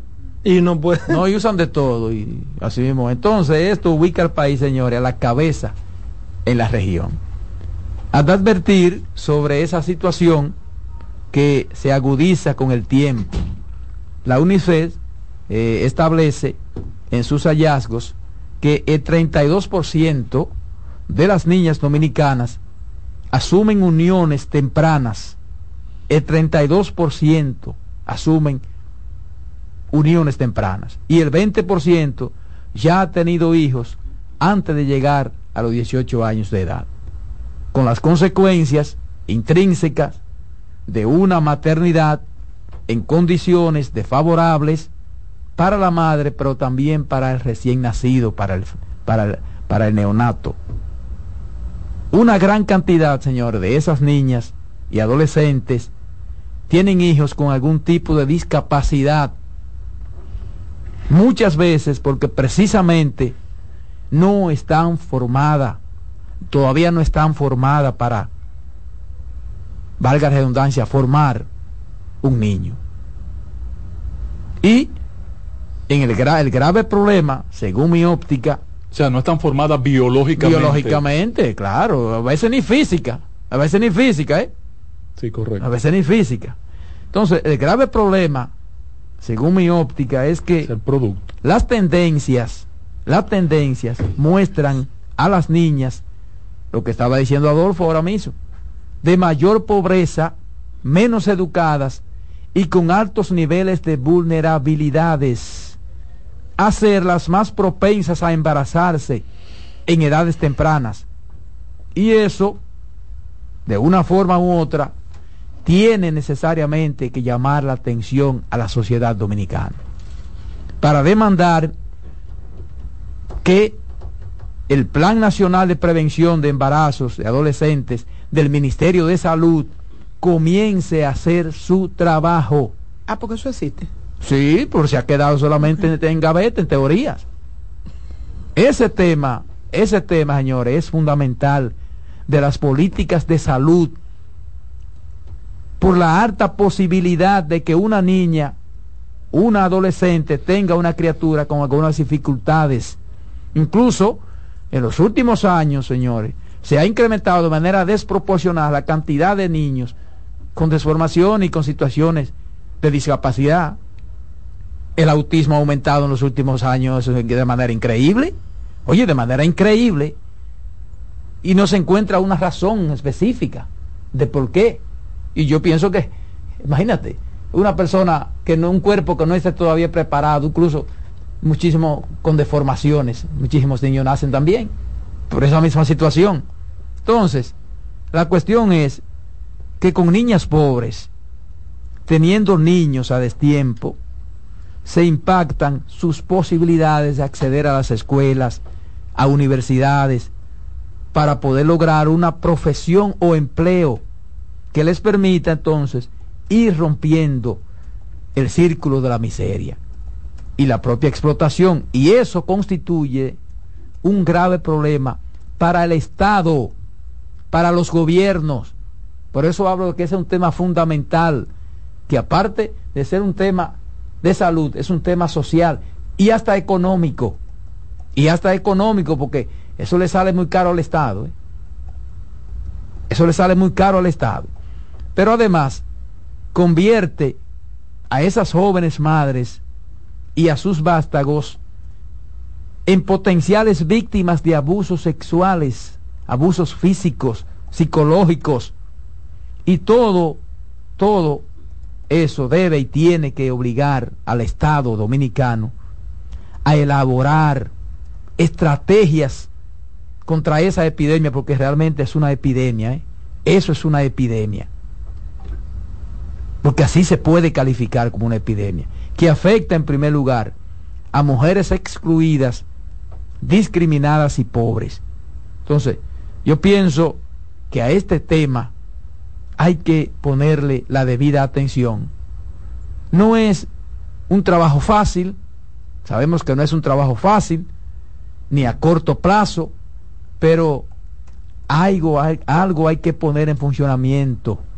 Hay que poner en funcionamiento el Plan Nacional de Prevención de Embarazos en Adolescentes del Ministerio de Salud Pública y darle el seguimiento necesario al tema. Sobre todo en las comunidades y lugares que incluso están especificados, están especificados, ¿eh? están diagnosticados, donde con mayor frecuencia ocurre esta situación. Entonces, de ese tema se ha venido hablando hace muchos años. Y cada año aumenta, y cada año aumenta. Entonces, se necesitan realmente hay políticas y estrategias para ver de qué forma se puede ir eh, eh, disminuyendo esa cantidad de niñas adolescentes embarazadas. Porque, reitero, eso le trae un problema al Estado. Incluso hay países, hay países que tienen determinado la cantidad de hijos que se puede tener en una familia. Pero tú tocas un tema... Eh, Porque por eso aquí se, crece, se crece desproporcional. Por ejemplo, una gente pobre con cuatro o cinco muchachos, ¿qué tú crees que va? Es dando pobres. Tú, tú, tú, te, tú tocaste eh, Cargándole al Estado. Tú te buscaste un tema fundamental cuando dijiste, hablaste de, de la relación de embarazo en adolescentes, de niñas, de jóvenes y adolescentes, y las enfermedades que traen consigo el bebé. Ay, sí. Porque muchas de esas enfermedades son producto de la misma incapacidad biológica que tiene una niña para desarrollarse o desarrollar un feto y un ser humano con toda la de la, incluso el cuidado durante el embarazo eh, todo eso el espacio oye señora hay que pensar hasta en el espacio pélvico que tiene que tener una mujer para poder eh, eh, eh, sostener o mantener un bebé. No, y para la salida del Para la salida, el, el, eso se hace, se resuelve hasta con una cesárea. pero el cordón, pero el, el, el conducto, el, conducto vaginal, el conducto vaginal también es un problema. Yo soy más cruel yo sé que ustedes lo van a decir así. Yo una vez dije que ese mismo programa que tiene el, Ministerio de Salud Pública con las escuelas, donde vacuna a las niñas para que no tengan, para que no le dé el papiloma humano, que van y le ponen la vacuna. Cuando usted le dice a una niña de nueve años que y le pone una vacuna de papiloma humano, es porque usted está sospechando que ella va a tener sexo o porque va a tener sexo a temprana edad. Entonces yo decía que porque esa misma vacuna no se, no, ese mismo programa no se hace Óyeme, y de verdad, y enfrentamos la situación no, eso se puede hacer, eso puede hacer lo que yo pienso hacer, No, no, no, y podemos hacer y evitar el embarazo a través de poner una inyección a la muchachita. Óyeme, vamos a ponerle una... Es que, eso sería entonces... Mira, sería inconstitucional. sería inconstitucional, sería, como tú quieras ahora. Yo prefiero tener una acción inconstitucional a tener un grupo de muchachas con 9, 12, 10 años embarazadas, tirando niños a la calle que lo cuidan las abuelas que tienen 20.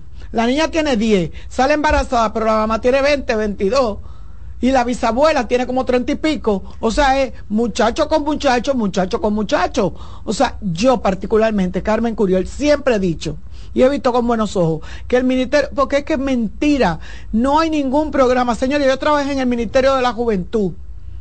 Y nosotros íbamos a los barrios y se daban charlas. Y dice, no, cuando esas hormonas dicen para allá voy, y más ahora en estos tiempos que utilizan hasta eh, eh, eh pastillas, eh, ¿cómo se dicen?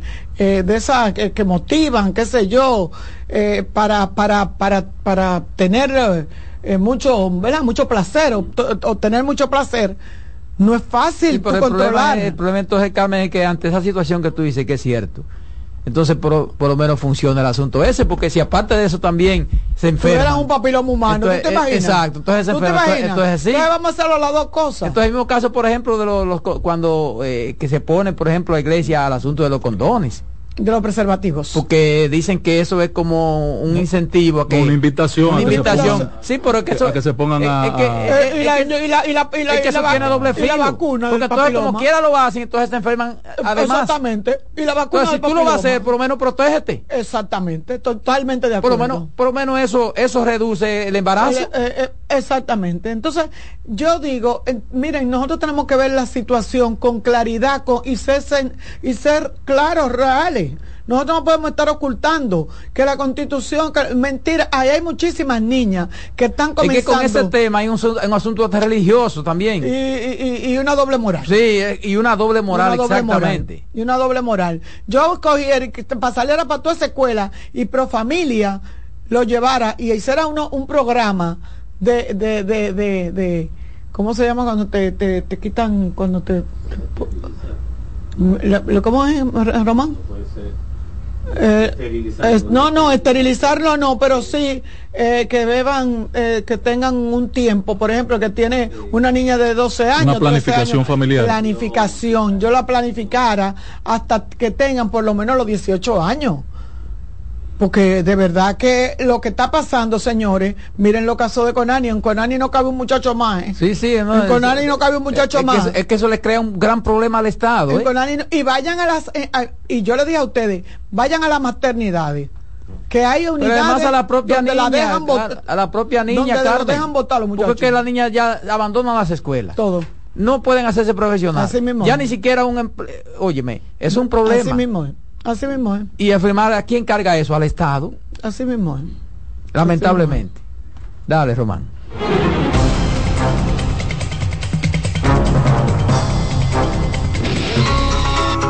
En breve seguimos con la expresión de la tarde. Estás en sintonía con CDN Radio. 92.5 FM para el Gran Santo Domingo, zona sur y este, y 89.9 FM para Punta Cana. Para Santiago y toda la zona norte en la 89.7 FM. CDN Radio, la información a tu alcance. Tenemos un propósito que marcará un antes y un después en la República Dominicana. Despachar la mercancía en 24 horas Estamos equipándonos con los últimos avances tecnológicos. Es un gran reto, pero si unimos nuestras voluntades, podremos lograrlo. Esta iniciativa nos encaminará a ser el hub logístico de la región. Es un propósito donde ganamos todos, pero sobre todo ganamos como país. Despacho en 24 horas, juntos a tiempo. Dirección General de Aduanas. Descubre nuestras tres herramientas de inteligencia comercial que te permitirán ampliar las fronteras y tomar mejores decisiones para tu negocio. Explora Datacomex, el primer panel interactivo de comercio exterior de la República Dominicana. Exporta consultando en Export Potential Map RD. Conoce el potencial de exportación que tenemos como país. Amplía tu mercado con Market Access Map, la puerta de tu producto a cualquier parte del mundo. Inteligencia Comercial MIC, abriendo un mundo de oportunidades. Ministerio de Industria, Comercio y MIPIMES. De nuevo con ustedes, la expresión de la tarde.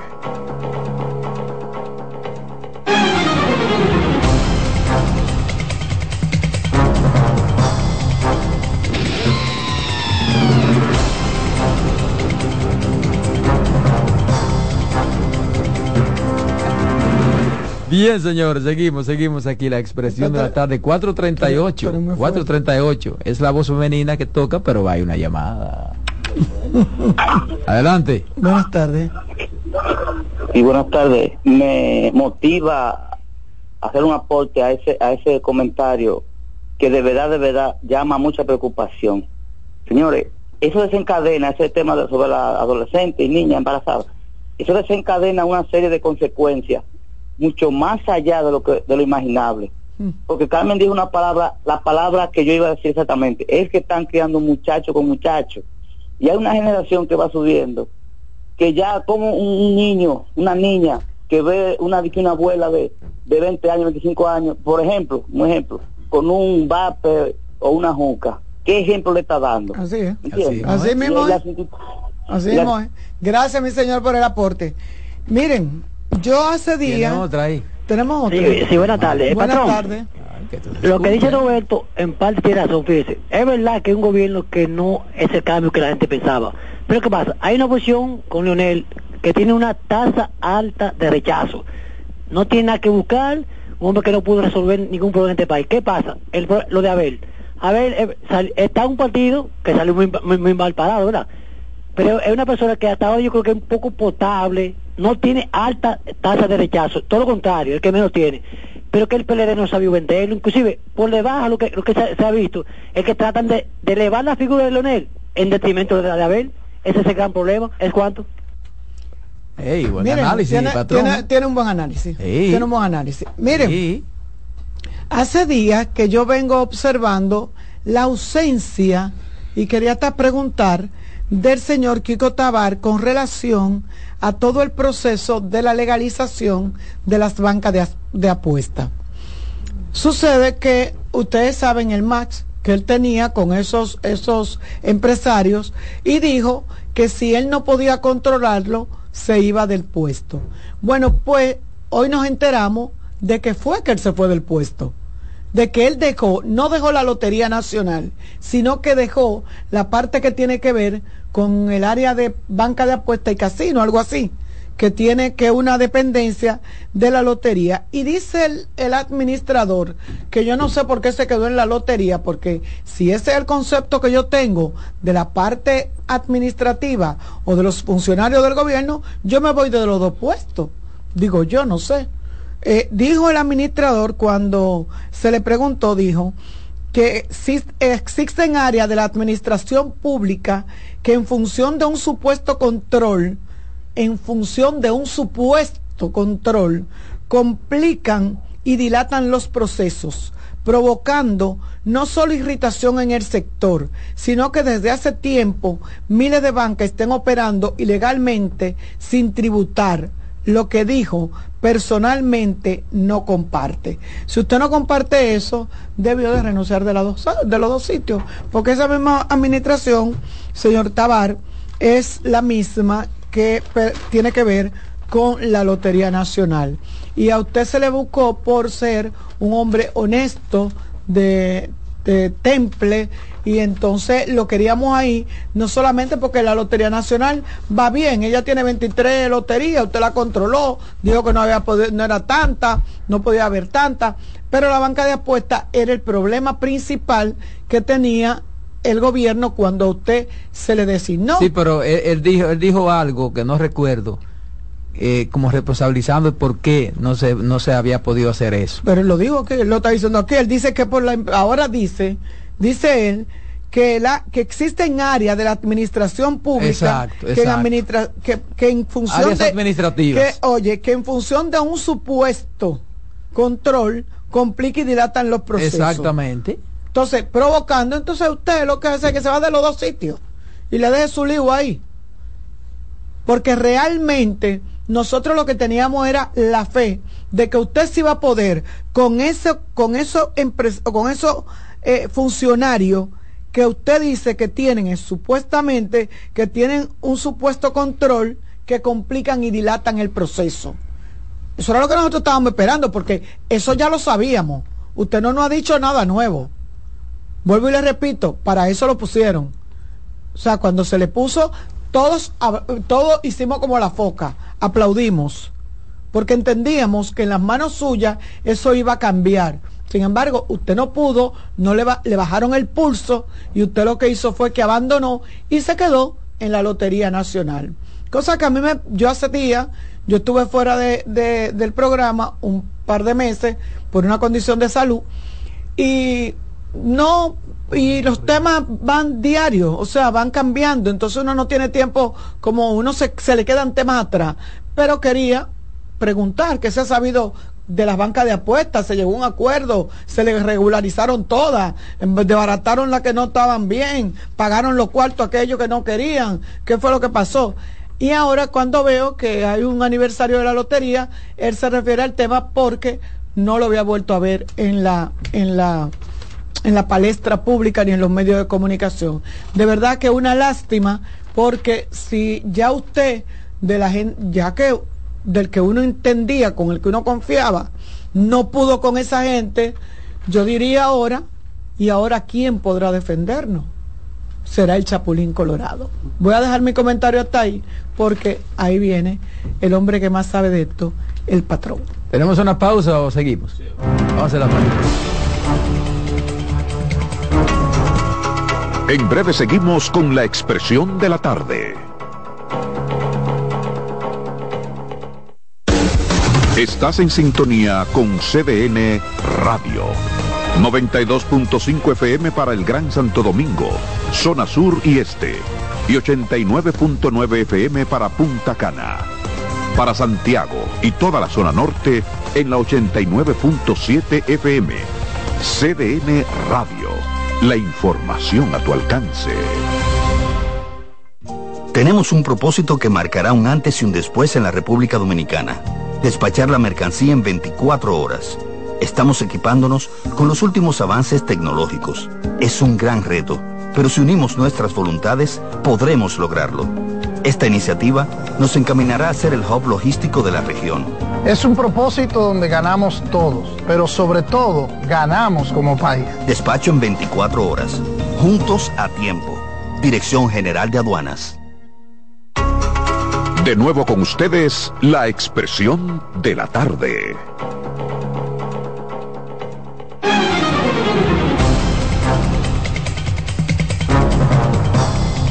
Aquí estamos, aquí estamos. ¿A quién es que quiere un decreto? Una amiga nuestra está. Ah, pues usted tiene influencia. La de, no, ese decreto. patrón, yo no pinto nada. Ni caso me hacen. Dele que usted mismo. Miren, jóvenes, yo quisiera que hacer una aclaración que creo muy oportuna de después de escuchar al gobernador del Banco Central antes de ayer, creo que descreó una nebulosa, en ocasiones hasta yo me confundo si el gobernador del Banco Central, eh, cuando rinde su informe, lo hace como bombero, apagafuego eh, del gobierno o como director de campaña reeleccionista. No, no lo comprendo, pero bueno. El gobernador del Banco Central plantea que dos elementos que a mí me llaman la atención. El primero es el tema del crecimiento económico y dice, mira, hemos crecido en el último trimestre de agosto eh, a la, de julio a la fecha, julio, agosto, septiembre, crecimos 2.6. Eh, ah, perfecto, sí, 2.6. Después te dice, eh, eso es el último trimestre, crecimos 2.6. Y luego te hace una proyección del 3%, del 3.1 al a diciembre y anuncia que estará eh, y que, perdón, y dice que de septiembre a septiembre en el anualizado hemos crecido 3.1. Bueno, perfecto. Y proyecta un 3% a finalizar del año. ¿Cuál han hecho algunos organismos internacionales, como es el caso del Fondo Monetario Internacional el viernes pasado? El gobernador lo que no aclaró y le dijo a este país, y yo quiero aclararlo, es que el crecimiento del año 2023 se corresponde al pírrico número de 1.7. El acumulado de enero, febrero, marzo, abril, mayo, junio, julio, agosto, septiembre, es en los primeros tres trimestres del año 2023 un pírrico, pírrico 1.7. Y aunque el gobernador del Banco Central anunció que él, que el banco, la Junta Monetaria estaría tratando de inyectar antes de finalizar el año 40 mil millones de pesos más de los recursos eh, que están eh, eh, reservados, ¿cómo es que le llaman? Por los bancos comerciales encajados y van a desencajar 40 mil millones más. Recuerden que ya en los primeros meses del año se desencajaron 125 mil millones de pesos más. Yo cierro los ojos y digo, ¿y si el Banco Central no hubiese desencajado los 125 mil millones?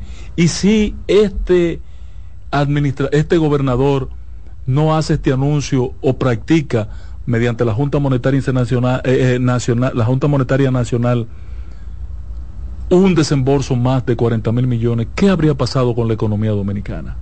¿Cuál sería el desempeño de esta economía? La realidad es que yo tengo que reconocer que a pesar de mi crítica al gobernador por sus exposiciones, él ha salvado la economía dominicana. Él ha salvado la economía dominicana. Y solo con esos 40 mil millones de pesos que pueda desencajar la Junta Monetaria, podríamos procurar superar el 2.5% de crecimiento, porque yo no veo forma de que en los dos meses que faltan del año la economía dominicana supere eh, el 3% que están proyectando organismos internacionales. Mi aspiración como dominicano y de buen corazón es que sea así, por el bienestar de los y las dominicanas. Ahora, las expectativas del cierre de año en materia de economía no son muy halagüeñas.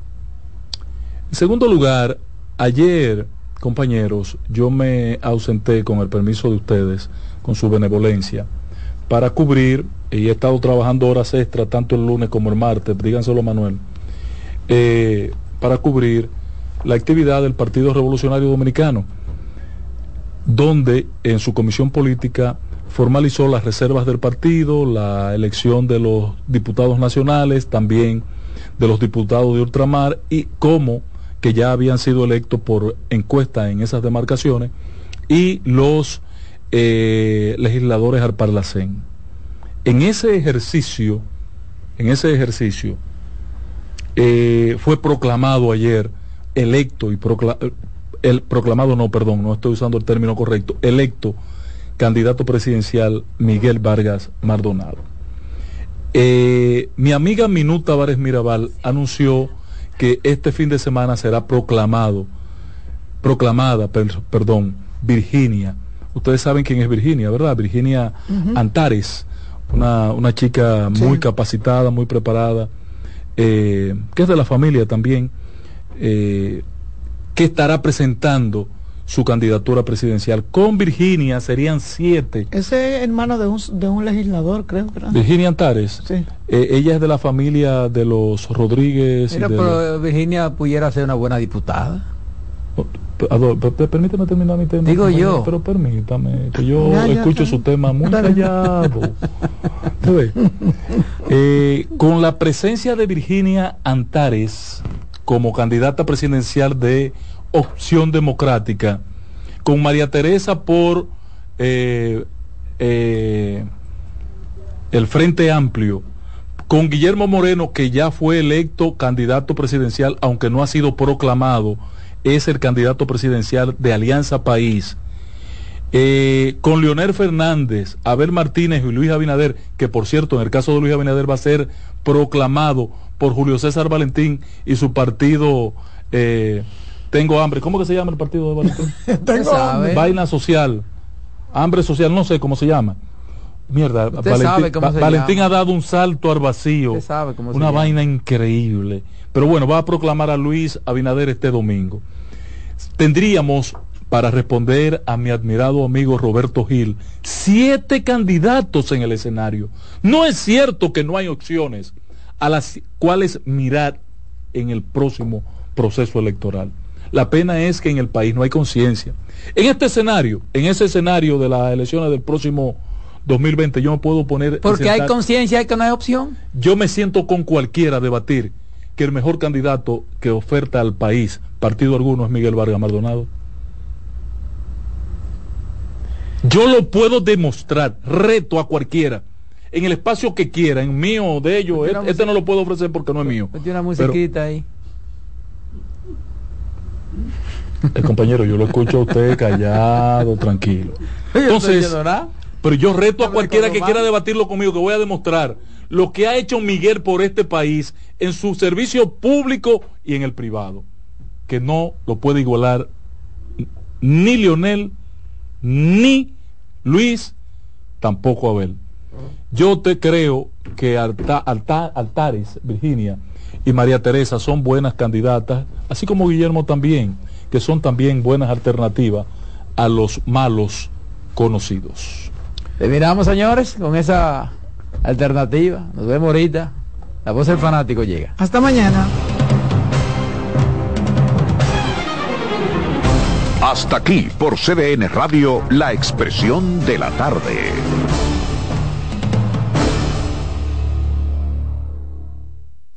Escuchas CDN Radio, 92.5 Santo Domingo Sur y Este 89.9 Punta Cana y 89.7 toda la región norte. En CDN Radio, un breve informativo. Las autoridades sanitarias confirmaron este miércoles la muerte de una persona afectada de dengue, con la cual suman 13 los fallecidos por la enfermedad. En ese sentido, las autoridades sanitarias informaron que hay 269 camas disponibles para dengue en los hospitales pediátricos. En otro orden, residentes en los alrededores de la plaza de vendedores de Boca Chica piden la intervención de las autoridades debido al cúmulo de basura y el lodo que los rodean en el lugar además del avanzado deterioro y descuido que presenta. Señalan que el lugar construido por el Ministerio de Turismo para dotar a los vendedores de un espacio cómodo y digno para la atención apropiada y con la calidad a los visitantes nacionales y extranjeros, ahora está rabarizado con parte de sus infraestructuras iniciales rotas, entre ellas su piso de madera. Amplíe estas y otras informaciones en nuestra página web www.cdn.com.do. CDN Radio. Información a tu alcance.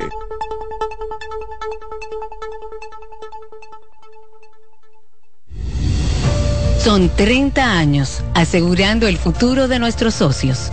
30 años apoyando a pequeños y medianos empresarios a convertirse en empresarios de éxito. 30 años aportando y ayudando a dinamizar una economía creciente, apoyando y fortaleciendo a los principales gremios empresariales que hacen vida en nuestra empresa cooperativa.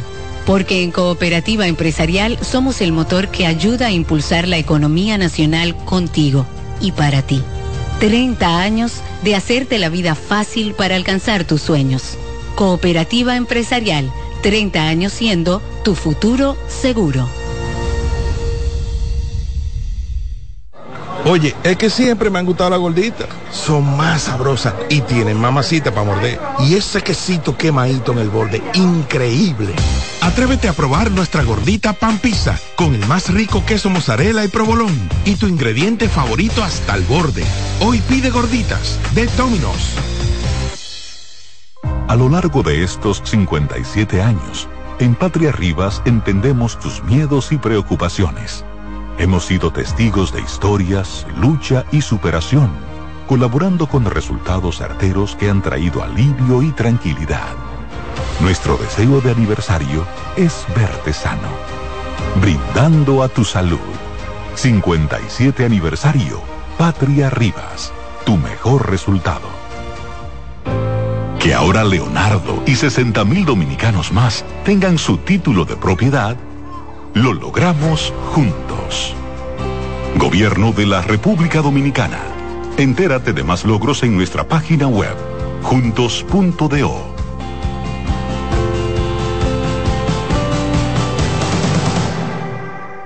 Juancito Rodríguez y Jenny Blanco presentan 12 Princesas en Guerra.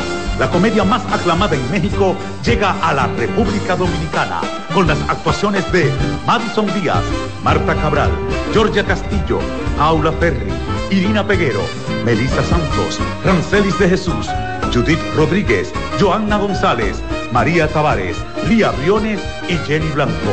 Del 2 al 5 de noviembre en el Teatro Manuel Rueda. Dirección Jonie Mercedes. Boletas a la venta en CCN Servicios Huepa Ticket, Supermercados Nacional y Jumbo. 12 Princesas en Guerra. Invita CDN.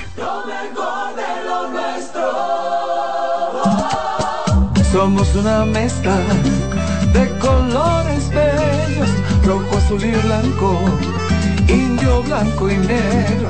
Y cuando me preguntan que de dónde vengo, sale el orgullo y digo, soy dominicano hasta la casa. ¿Qué significa ser dominicano? Mi hermano humano siempre da la mano. Nada que nos una más que el orgullo que llevamos.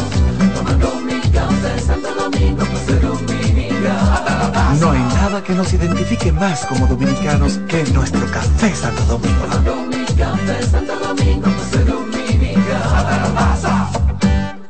La sirena, más de una emoción, presenta.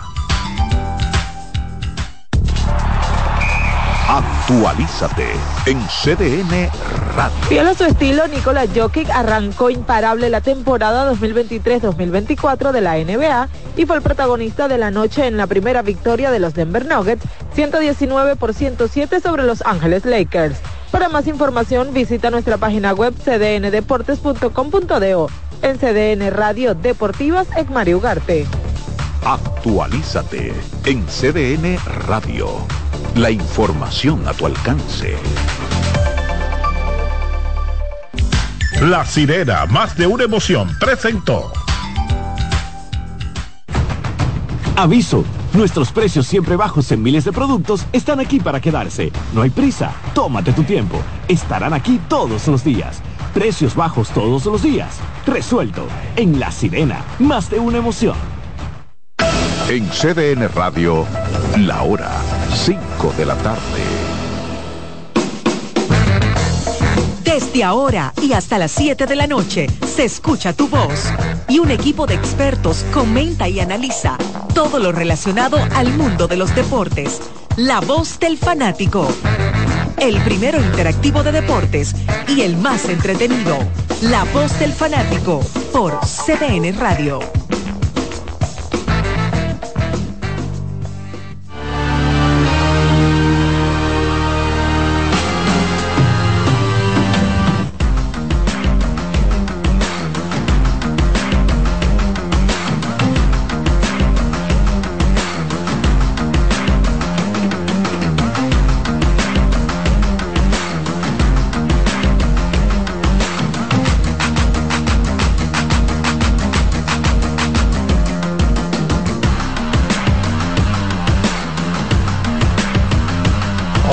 Hola, hola, hola, República Dominicana. Ya arrancamos con la voz del fanático en este miércoles que estamos en día de cobro. Nosotros los guardias estamos en cobro. Vallas.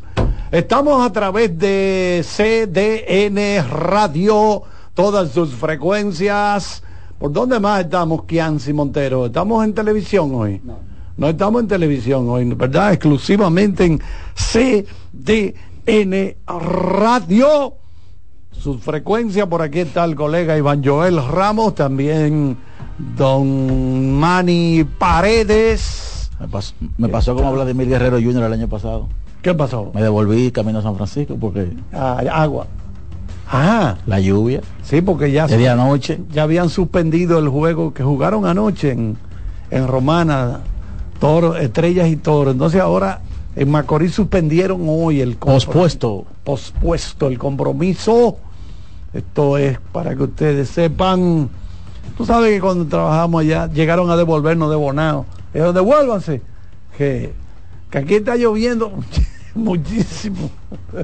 y entonces dejarán padre. Y yo, ¡up! allí nos devolvíamos. Queremos darle las gracias a Dios Todopoderoso que permite que estemos con ustedes como cada tarde aquí en CDN Radio. Entonces, también está por aquí el colega Jordaniel Abreu. Y vámonos de inmediato con el colega Manny Paredes para que nos actualice cómo está el partido Argentina-República Dominicana dentro del, del programa de voleibol femenino de los Juegos Panamericanos. Es el cuarto compromiso del conjunto dominicano. Buenas tardes, Manny Paredes. Buenas tardes, Charlie, a ti a todos los que nos ven a través de CDN Radio y CDN Deportes, porque estamos en vivo por CDN Deportes. Entonces, también. Sí, el equipo dominicano, y a mis compañeros, el equipo dominicano jugaba sus partidos semifinales hoy. El primer set lo perdieron 25 y 17 de Argentina y ahora están ganando 13 a 10 en el segundo set, buscando empatar a un bando contra el equipo argentino, las Reinas del Caribe. Pero la noticia del día, Charlie, hace solo minutos, la tercera medalla de oro de la República Dominicana llegó ya que Audrey Reyes ganó en la modalidad de salto en gimnasia artística y gana su medalla de oro por segundos Juegos Panamericanos de manera consecutiva, ya que lo hizo en Lima y estará compitiendo a las y gana su medalla de oro por segundos Juegos Panamericanos de manera consecutiva, ya que lo hizo en Lima y estará compitiendo a las 7 de la noche en la final de barras de- de- de- del tema de barras, buscando también convertirse en el primer gimnasta dominicano en ganar dos oros. Él es el favorito de las dos modalidades para esta noche. Bueno, una magnífica noticia esta. Van tres entonces. Sí. tenemos tres de final. Sí. Eso significa, ¿qué pasa con el que pierda de esos dos equipos? Eh, jugará por el bronce. Sí.